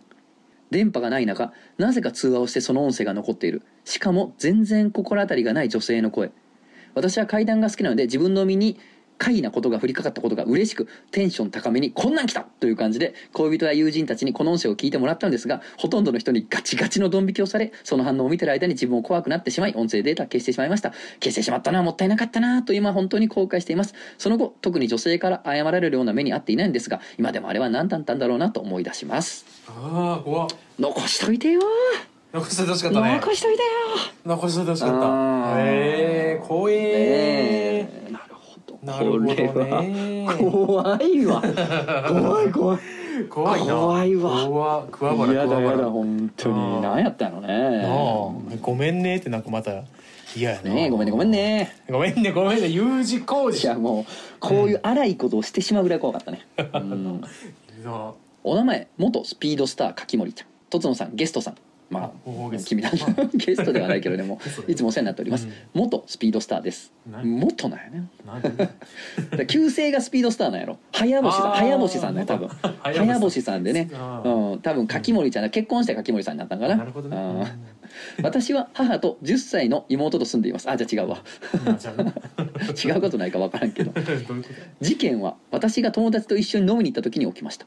11時ぐらいに帰宅すると母が「あんたもう帰ってきたんじゃないの?」と言います。私は「え？今着いたばっかだけど」と答えたら「裏庭で物音したしいろいろと裏庭のものがいじられてる音がしたからもう帰ってきたと思ってたわ。私と妹ちゃんは寝てたから別に見に行かなかったけど」と言います。最初は風だと思ったんですが裏庭のものは風ではありえないところに置いてたりして怖かったです。事件の真相は次の日に明らかになりました。隣に銃を持った強盗が入って家の裏庭に渡りそこから逃げたのです。もしも幼い妹や老人である母が物音を聞いて見に行ったら強盗と鉢合わせになるかもしれなかったと思うとまだ怖いです。さすがブラジル田舎でも危ない。ブラジルブラジルブラジルブラジルいやブラジル。いやブラジル。俺階段聞いて初めて言ったよ、うん。いやブラジルかい。いやブラジルかい。へえいやいやいやびっ怖いよくりした。めちゃめちゃ怖いな。コアデジャネイロやわコアデジャネイロおい おいおいおい。おいおい雑。もうなうん。こんなお便り一人で読んでたらもうな雑にもなるもん。唇腫れてきたわ。すごいね。ええさすがそうですか。怖いな。あれやなだからよよ。う映画であるやつやな。わーってこううん。逃げていくやつやそうやな。庭とか人んちの庭とか突っ切って逃げていくやつやな。子供とかが遊んでて何みたいな。そうそうそうそう。バー誰ベキューするおっさん。誰かがあのうん。窓バン開けて顔パチンと当たる香港映画みたいな。あ怖っ。えー 何事もなくてよかったですうん。本当に。シンプル怖いねでもまあスピードスターやから余計あでも元やから。あ元やからもうダメですよ。さあってことで今回ラストラスト。のお便りになります、お名前少林寺のたぬき林来た来た来た！出た！出たついに読むこと出になった。たついに読むんや。ついに読めんねや。俺少林寺のたぬき林のやつこをれ通常回聞いてへん人はあれやけど、毎回めちゃくちゃ長文そう。送ってくる。恐ろしいほどの長文送ってくるがゆえに毎回ボツにされる男。一体どんなやばいギークが、どんなやばいナードがうん。こうもう正体やねんと思ってな。ほんでイベ,、イベント来たらめおモヒカン目黒大男やったよ モヒカン目の周り真っ黒パンク大男やった なんやねんそんなやつが階段あるのか。呼んでみましょう。ついに読めます、うん。この形でまさかのっていうねお名前勝利寺のたぬき林。えー、とつのさんはじめまして。勝利寺はじめましてじゃないやろいかがでしょ本当にあでもそっか。そっか。もしかしたらこの時は初めてやったのかな、あーわかんない。どうなんやろう、うん、初めてやったのか。わかんない。まああってはなかったこの時は確かにね去年来たお便りなんでね。えーどうぞたぬき林とお呼びしてください。わかったわ。わかった。ごめんなそんなででか目黒なんとかとか言ってごめんそんな。う んたぬき林と呼びましょう。うん、えー今回はお二人のそしてトリマーの皆様のお力をお借りしたく祈願怪談コーナーにメールさせていただきます。私の大学時代の友人に T という男がいます彼は穏やかで物静かながら話好きな男で当時からすでに少なくなりつつあった喫煙仲間ということもあり放課後の喫煙所で顔を合わせては映画や本はたまた哲学や神話の話で盛り上がったりと在学中は大学生らしくそれなりに仲良くしてもらっておりました私のように留年を繰り返してはフラフラする不出来な人間と違い彼はストレートで大学を卒業し貿易会社に就職しましたそれからしばらく音信は途絶えお互い SNS を活用する人間でもないこともあって徐々に私の中で T のことは学生時代の思い出となっていきました。1年ほど前のある日渋谷で飲んだ帰りに最寄り駅で電車を降りホームから改札階に上る階段で仕事帰りのスーツ軍団に揉まれていると突然背後から肩を叩かれました。振り返ると細身のスーツがすっかり身にこなえた T が少しはにかみながら「やっぱりたぬき林か」と笑いかけていました。最後に顔を合わせたのは5年以上前のことです。聞けば彼は私の最寄り駅のすぐ隣の駅に数年前から住んでいたそうで仕事帰りに車窓からホームを歩く私に目を留めてそのまま電車を降りてきてくれたのでした。懐かしさに駆られた私たちは立ち話の近況報告程度では物足りずそのまま我が家に場所を移して一晩中語り合いました。それから私たちの交流は復活し月に数回は顔を合わせてコーヒーを飲んでは学生時代の延長のような会話を楽しんでおりました。今年の7月雨続きの梅雨がようやく明けつつあったある夜。私たちはろうそくを囲んで会談会をしておりました。T にはいくつか鉄板の体験談があり学生時代から何度となく会談会をしていたのですが私はその中でも彼が神隠しにあった話を聞くのが彼の静かで穏やかな語り口も相まって大好きだったのでその日も彼にその話をせがみました。彼は中部地方某県の山間部出身で彼自身が認めるところですが度がいくつか必要なくらいの田舎であったそうです。小学校の夏休み。彼は昼食を食べた後2階の自室に上がりテレビを見ていたままうつらうつらと昼寝をしていたそうです。ふと目を覚ますと外はすでに暗くつけっぱなしになっていたテレビの上にかけられた時計を見るともう夕飯の時間をとうに過ぎ小学生にとっては夜中と言って良い時間になっていました。誰も起こしに来てくれなかったのかしらと不思議に思いながら1階降りましたがそこには誰もいません。少しずつ不安が膨らむ彼が今に立ち尽くしていると玄関から誰かが帰ってきた音がしました。急いで向かった玄関には両親と祖父母が疲れ切った様子で立っており T の姿を認めた瞬間ものすごい剣幕で「今までどこにおった!」と怒鳴りつけてきたそうです。父は怒鳴り母は泣き祖父はへたり込む祖母を抱える。わけもわからないまま彼は家を引きずり出され隣近所町内会全ての家を巡ってご迷惑をおかけしましたと謝らされたそうです。後になって聞くと昼食を食べた後 T の姿が消えた。子供部屋を含めた家中あらゆる場所を探しても見つからない。どこかに出かけたのかもとも思ったが一声かけずに出かけるような子ではない。日は暮れて人通りも少なくなってくる。何かあったのではないか。と心配になった彼の家族は近所を探し回りそれでも T が見つからないので町内会総出で山狩りをしていたとのことでした。もちろん彼としてみればずっと2階にいた。テレビを見ていたが眠ってしまった。というのが全くもって正直なところです。一体何だったんだろうね。やっぱり神隠しってやつなのかね。いやーそれにしても何度聞いてもいい話だな。そんなことを言いながらニコニコしている私に彼はそういえば最近ねと新しいネタを話し出してくれました。テレワークが一般化した当時においても彼は週に数回は出社せねばならず帰りは終電近い時間になることもある。駅から家までは歩いて10分ほど。その途中に一社の小さい神社がある。どうも最近前中近くの帰り道にその神社の鳥居の前に十数人の男女が立ち並んでいるのを見かける。みんなスーツやオフィスカジュアルを着込み首から社員証のようなものを下げている人もいる。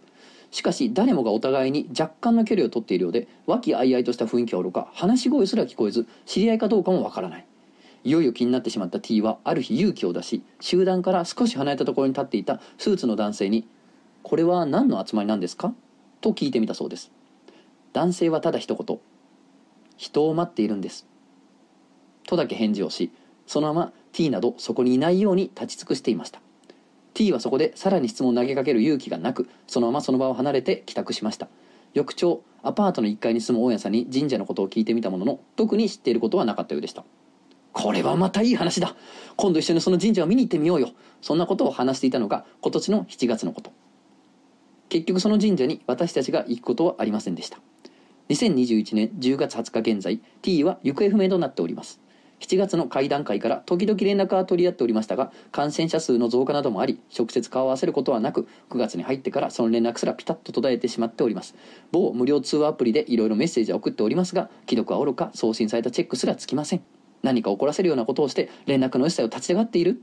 私の知る限りにおいて彼は極めて穏やかな人間ですし万が一そのようなことがあった場合にはもう連絡はしない。と絶好宣言をするような人間です。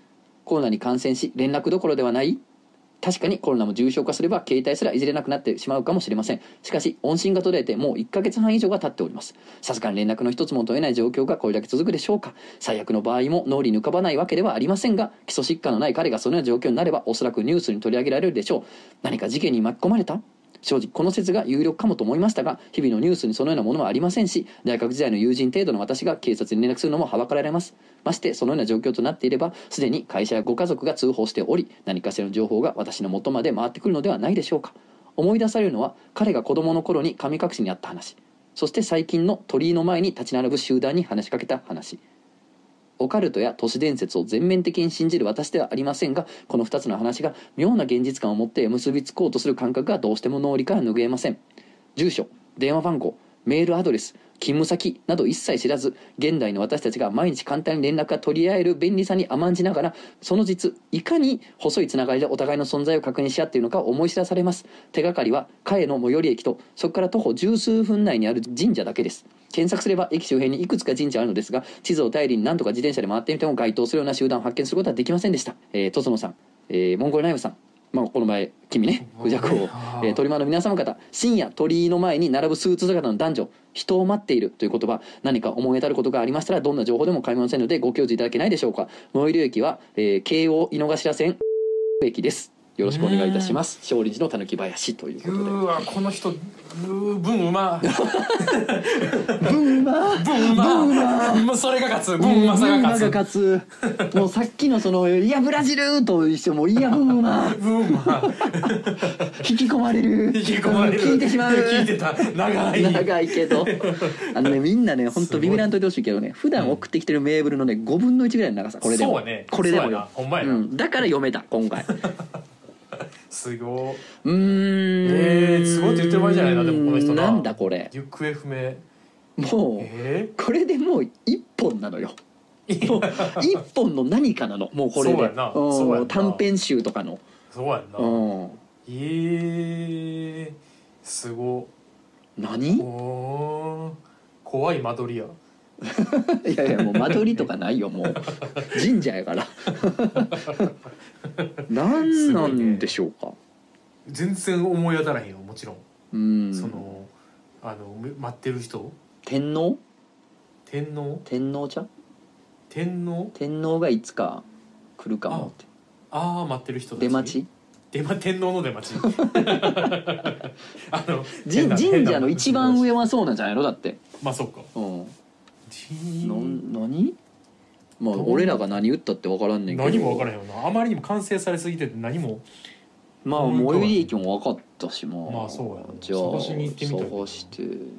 探して。ほんでこれで、うん。これなんかまあ分かるしじゃあちょっと調べてみようかなっつってさ。うん。来週から漫画の更新なくなったら。どうするあれ？行かれてモテるやん言うて。行かれてモテますやん。伝説伝説あ界やじゃほんまに怖いな。ーすごいな。まあまあ階段でもあり奇談でもありというか。そうやな、ん。ててかまあ探偵ナイトスクープでもあり。でででんじゃないのよ。でででじゃないな。えー、どういうことやろな。俺全然分からんけどな。まっちゃんすごいね。なるほど、うん。まあまあ直接奇妙なことが起こってるわけではない。まあ奇妙なことは奇妙な人を見た話ではあるんだけど、おさあ果たしてということでございましてまあこれからもう半年ぐらい経つんです。かだから消息が消えてからもうそれなりに経つんでね、それなりに経つよね。うん、どうする？いやいやい全然生きてましたわ言うて。で 言うてよ。誰待ってたんやあいやコロコロッケさんらしいですわつって。お宝屋の契約しよう思って。コロッケさん待ってたらしくて言うて、うん、おもろいやつやった T はじゃあ何してたん？言うて。なんか予備校行ってて言うて。予備校。もうなんか学校入り直そうで予備校帰ってたみたいで忙しそうでした言うて。忙しそうでしたじゃない。何やそれ。何 やそれ。何やそれ。はいということで、はいうん。すごく今回は長くなりましたが。長いね、うん。2時まあまあ間以上やなこれね、それこそ会談期談会ももう9月以来とかなので、そうね。うんちょっと一気にやらせていただきました。はい。すごい、ね、まあまあみんなわけわけ聞いてくださいねうんっていうことですね。まあでもあれやな聞けるもんやね聞けるもんっていうか僕が 僕が単純にほぼ聞いてまあまあ。言うてまああの喋る分量が少なかったから、いやいやいや。うん。でもまさか君からうん。なんかそのちゃんとしたちょっと奇妙な話が出てくると思わなかったね。なんか言った？たまごっち、うん。あほんまやな鳩人間はもう忘れてよあ鳩人間完全に鳩人間のことやと思ってた。鳩人間のことは言ってない。今も僕の横の部屋に鳩人間住んでるから。まあ別に住んでたらええやん勝手にそんなもん鳩人間が住んでたからなんやねんか別に。家庭を築いてるからね。だからいいから別に鳩人間が家庭築こうが卵温めようが別にそんなもんは。好きにしたらええが卵。よ四つ子だからね。いいがなだから。何つ語でも あんな顔をこう前にこう前後にせんと進まれへんねんから どう人間は。まあその小窓から出入りしてるから中に入ってから体大きくなってるから。うんだからもう出られへんねやんか。はいそうよ。えでも出る時だけシュンとまたなんやねんシュンって。それ鳩人間の習性やさあ次回の会談会にこいつはいるのか？いないのか？判断を問う。それまでにおもころライターに慣れてるのか？まあいろいろと気になるところではございますけれどもね。まあまあ会談期談会今後もやっていきますしあのまたね会談のリアルイベントなんかもねやれればいいかなと思ってますんで、うん。はいぜひぜひ今後もよろしくお願いいたします、今後もよろしくお願いしますね。うん、なんか告知あるんかいな。えーっと、まあ、告知は引き続き、えーっと背景美塾さんのねえー春の講座祭りの方に僕も一講座持たせていただく予定でございますのでよろしければそちらの方ご覧いただきたいなという感じですかね。うんいいね。うん、ああと、えーえーもう告知出てると思うんですけど、えー3月6日にですね、えーバータードックスというですね、うん。えー加藤さんと、えーリックエさんとうん。野田製造と俺で、えー4人のイベントが、えーロフトナイン渋谷の方で行われます。おーいいね、えーオープン12時半スタート13時ということで、まあ、お昼のイベントですね、うん。まあ、実際その会場にお客さん入れるかどうかっていうのは、まあ、あーまそっか。だちょっと未定なんですけれどもまあまああの今のところは会場うん。と配信それぞれやる予定でございますので、うん。えーぜひぜひご覧ください。もしくはあのお越しくださいという感じですかね。はい。呼ばれてない。うんだってオモコンライターじゃないしね、あおおもころライターじゃないと出れないイベントいやそんなこともないいねんけどね別に、おうん。お、まあ面識ががね面識が皆無なんですよ、あなた。面識か。いや野田製造はほらだって。いやそうかもしれんけどあなた別に。インターネットで喋ってるやん。だからまあうん。出たけりゃ頑張ってください。頑張ります。あクジャコウと言います。よろしくお願いします。そうね。階段期段階しか聞いてない人もおるから。そうそうそうそうそう。うん今後とも、ね今後ともね、はい。よろしくお願いしますよ。ということで僕のの告知はそんなもんなんで。おああるで僕告知。うんうんまあ一応まあいいか。まあまああのカットするかもしれんけど一応言ってじゃ鳩人間が横に住んでます。ああカットするわ。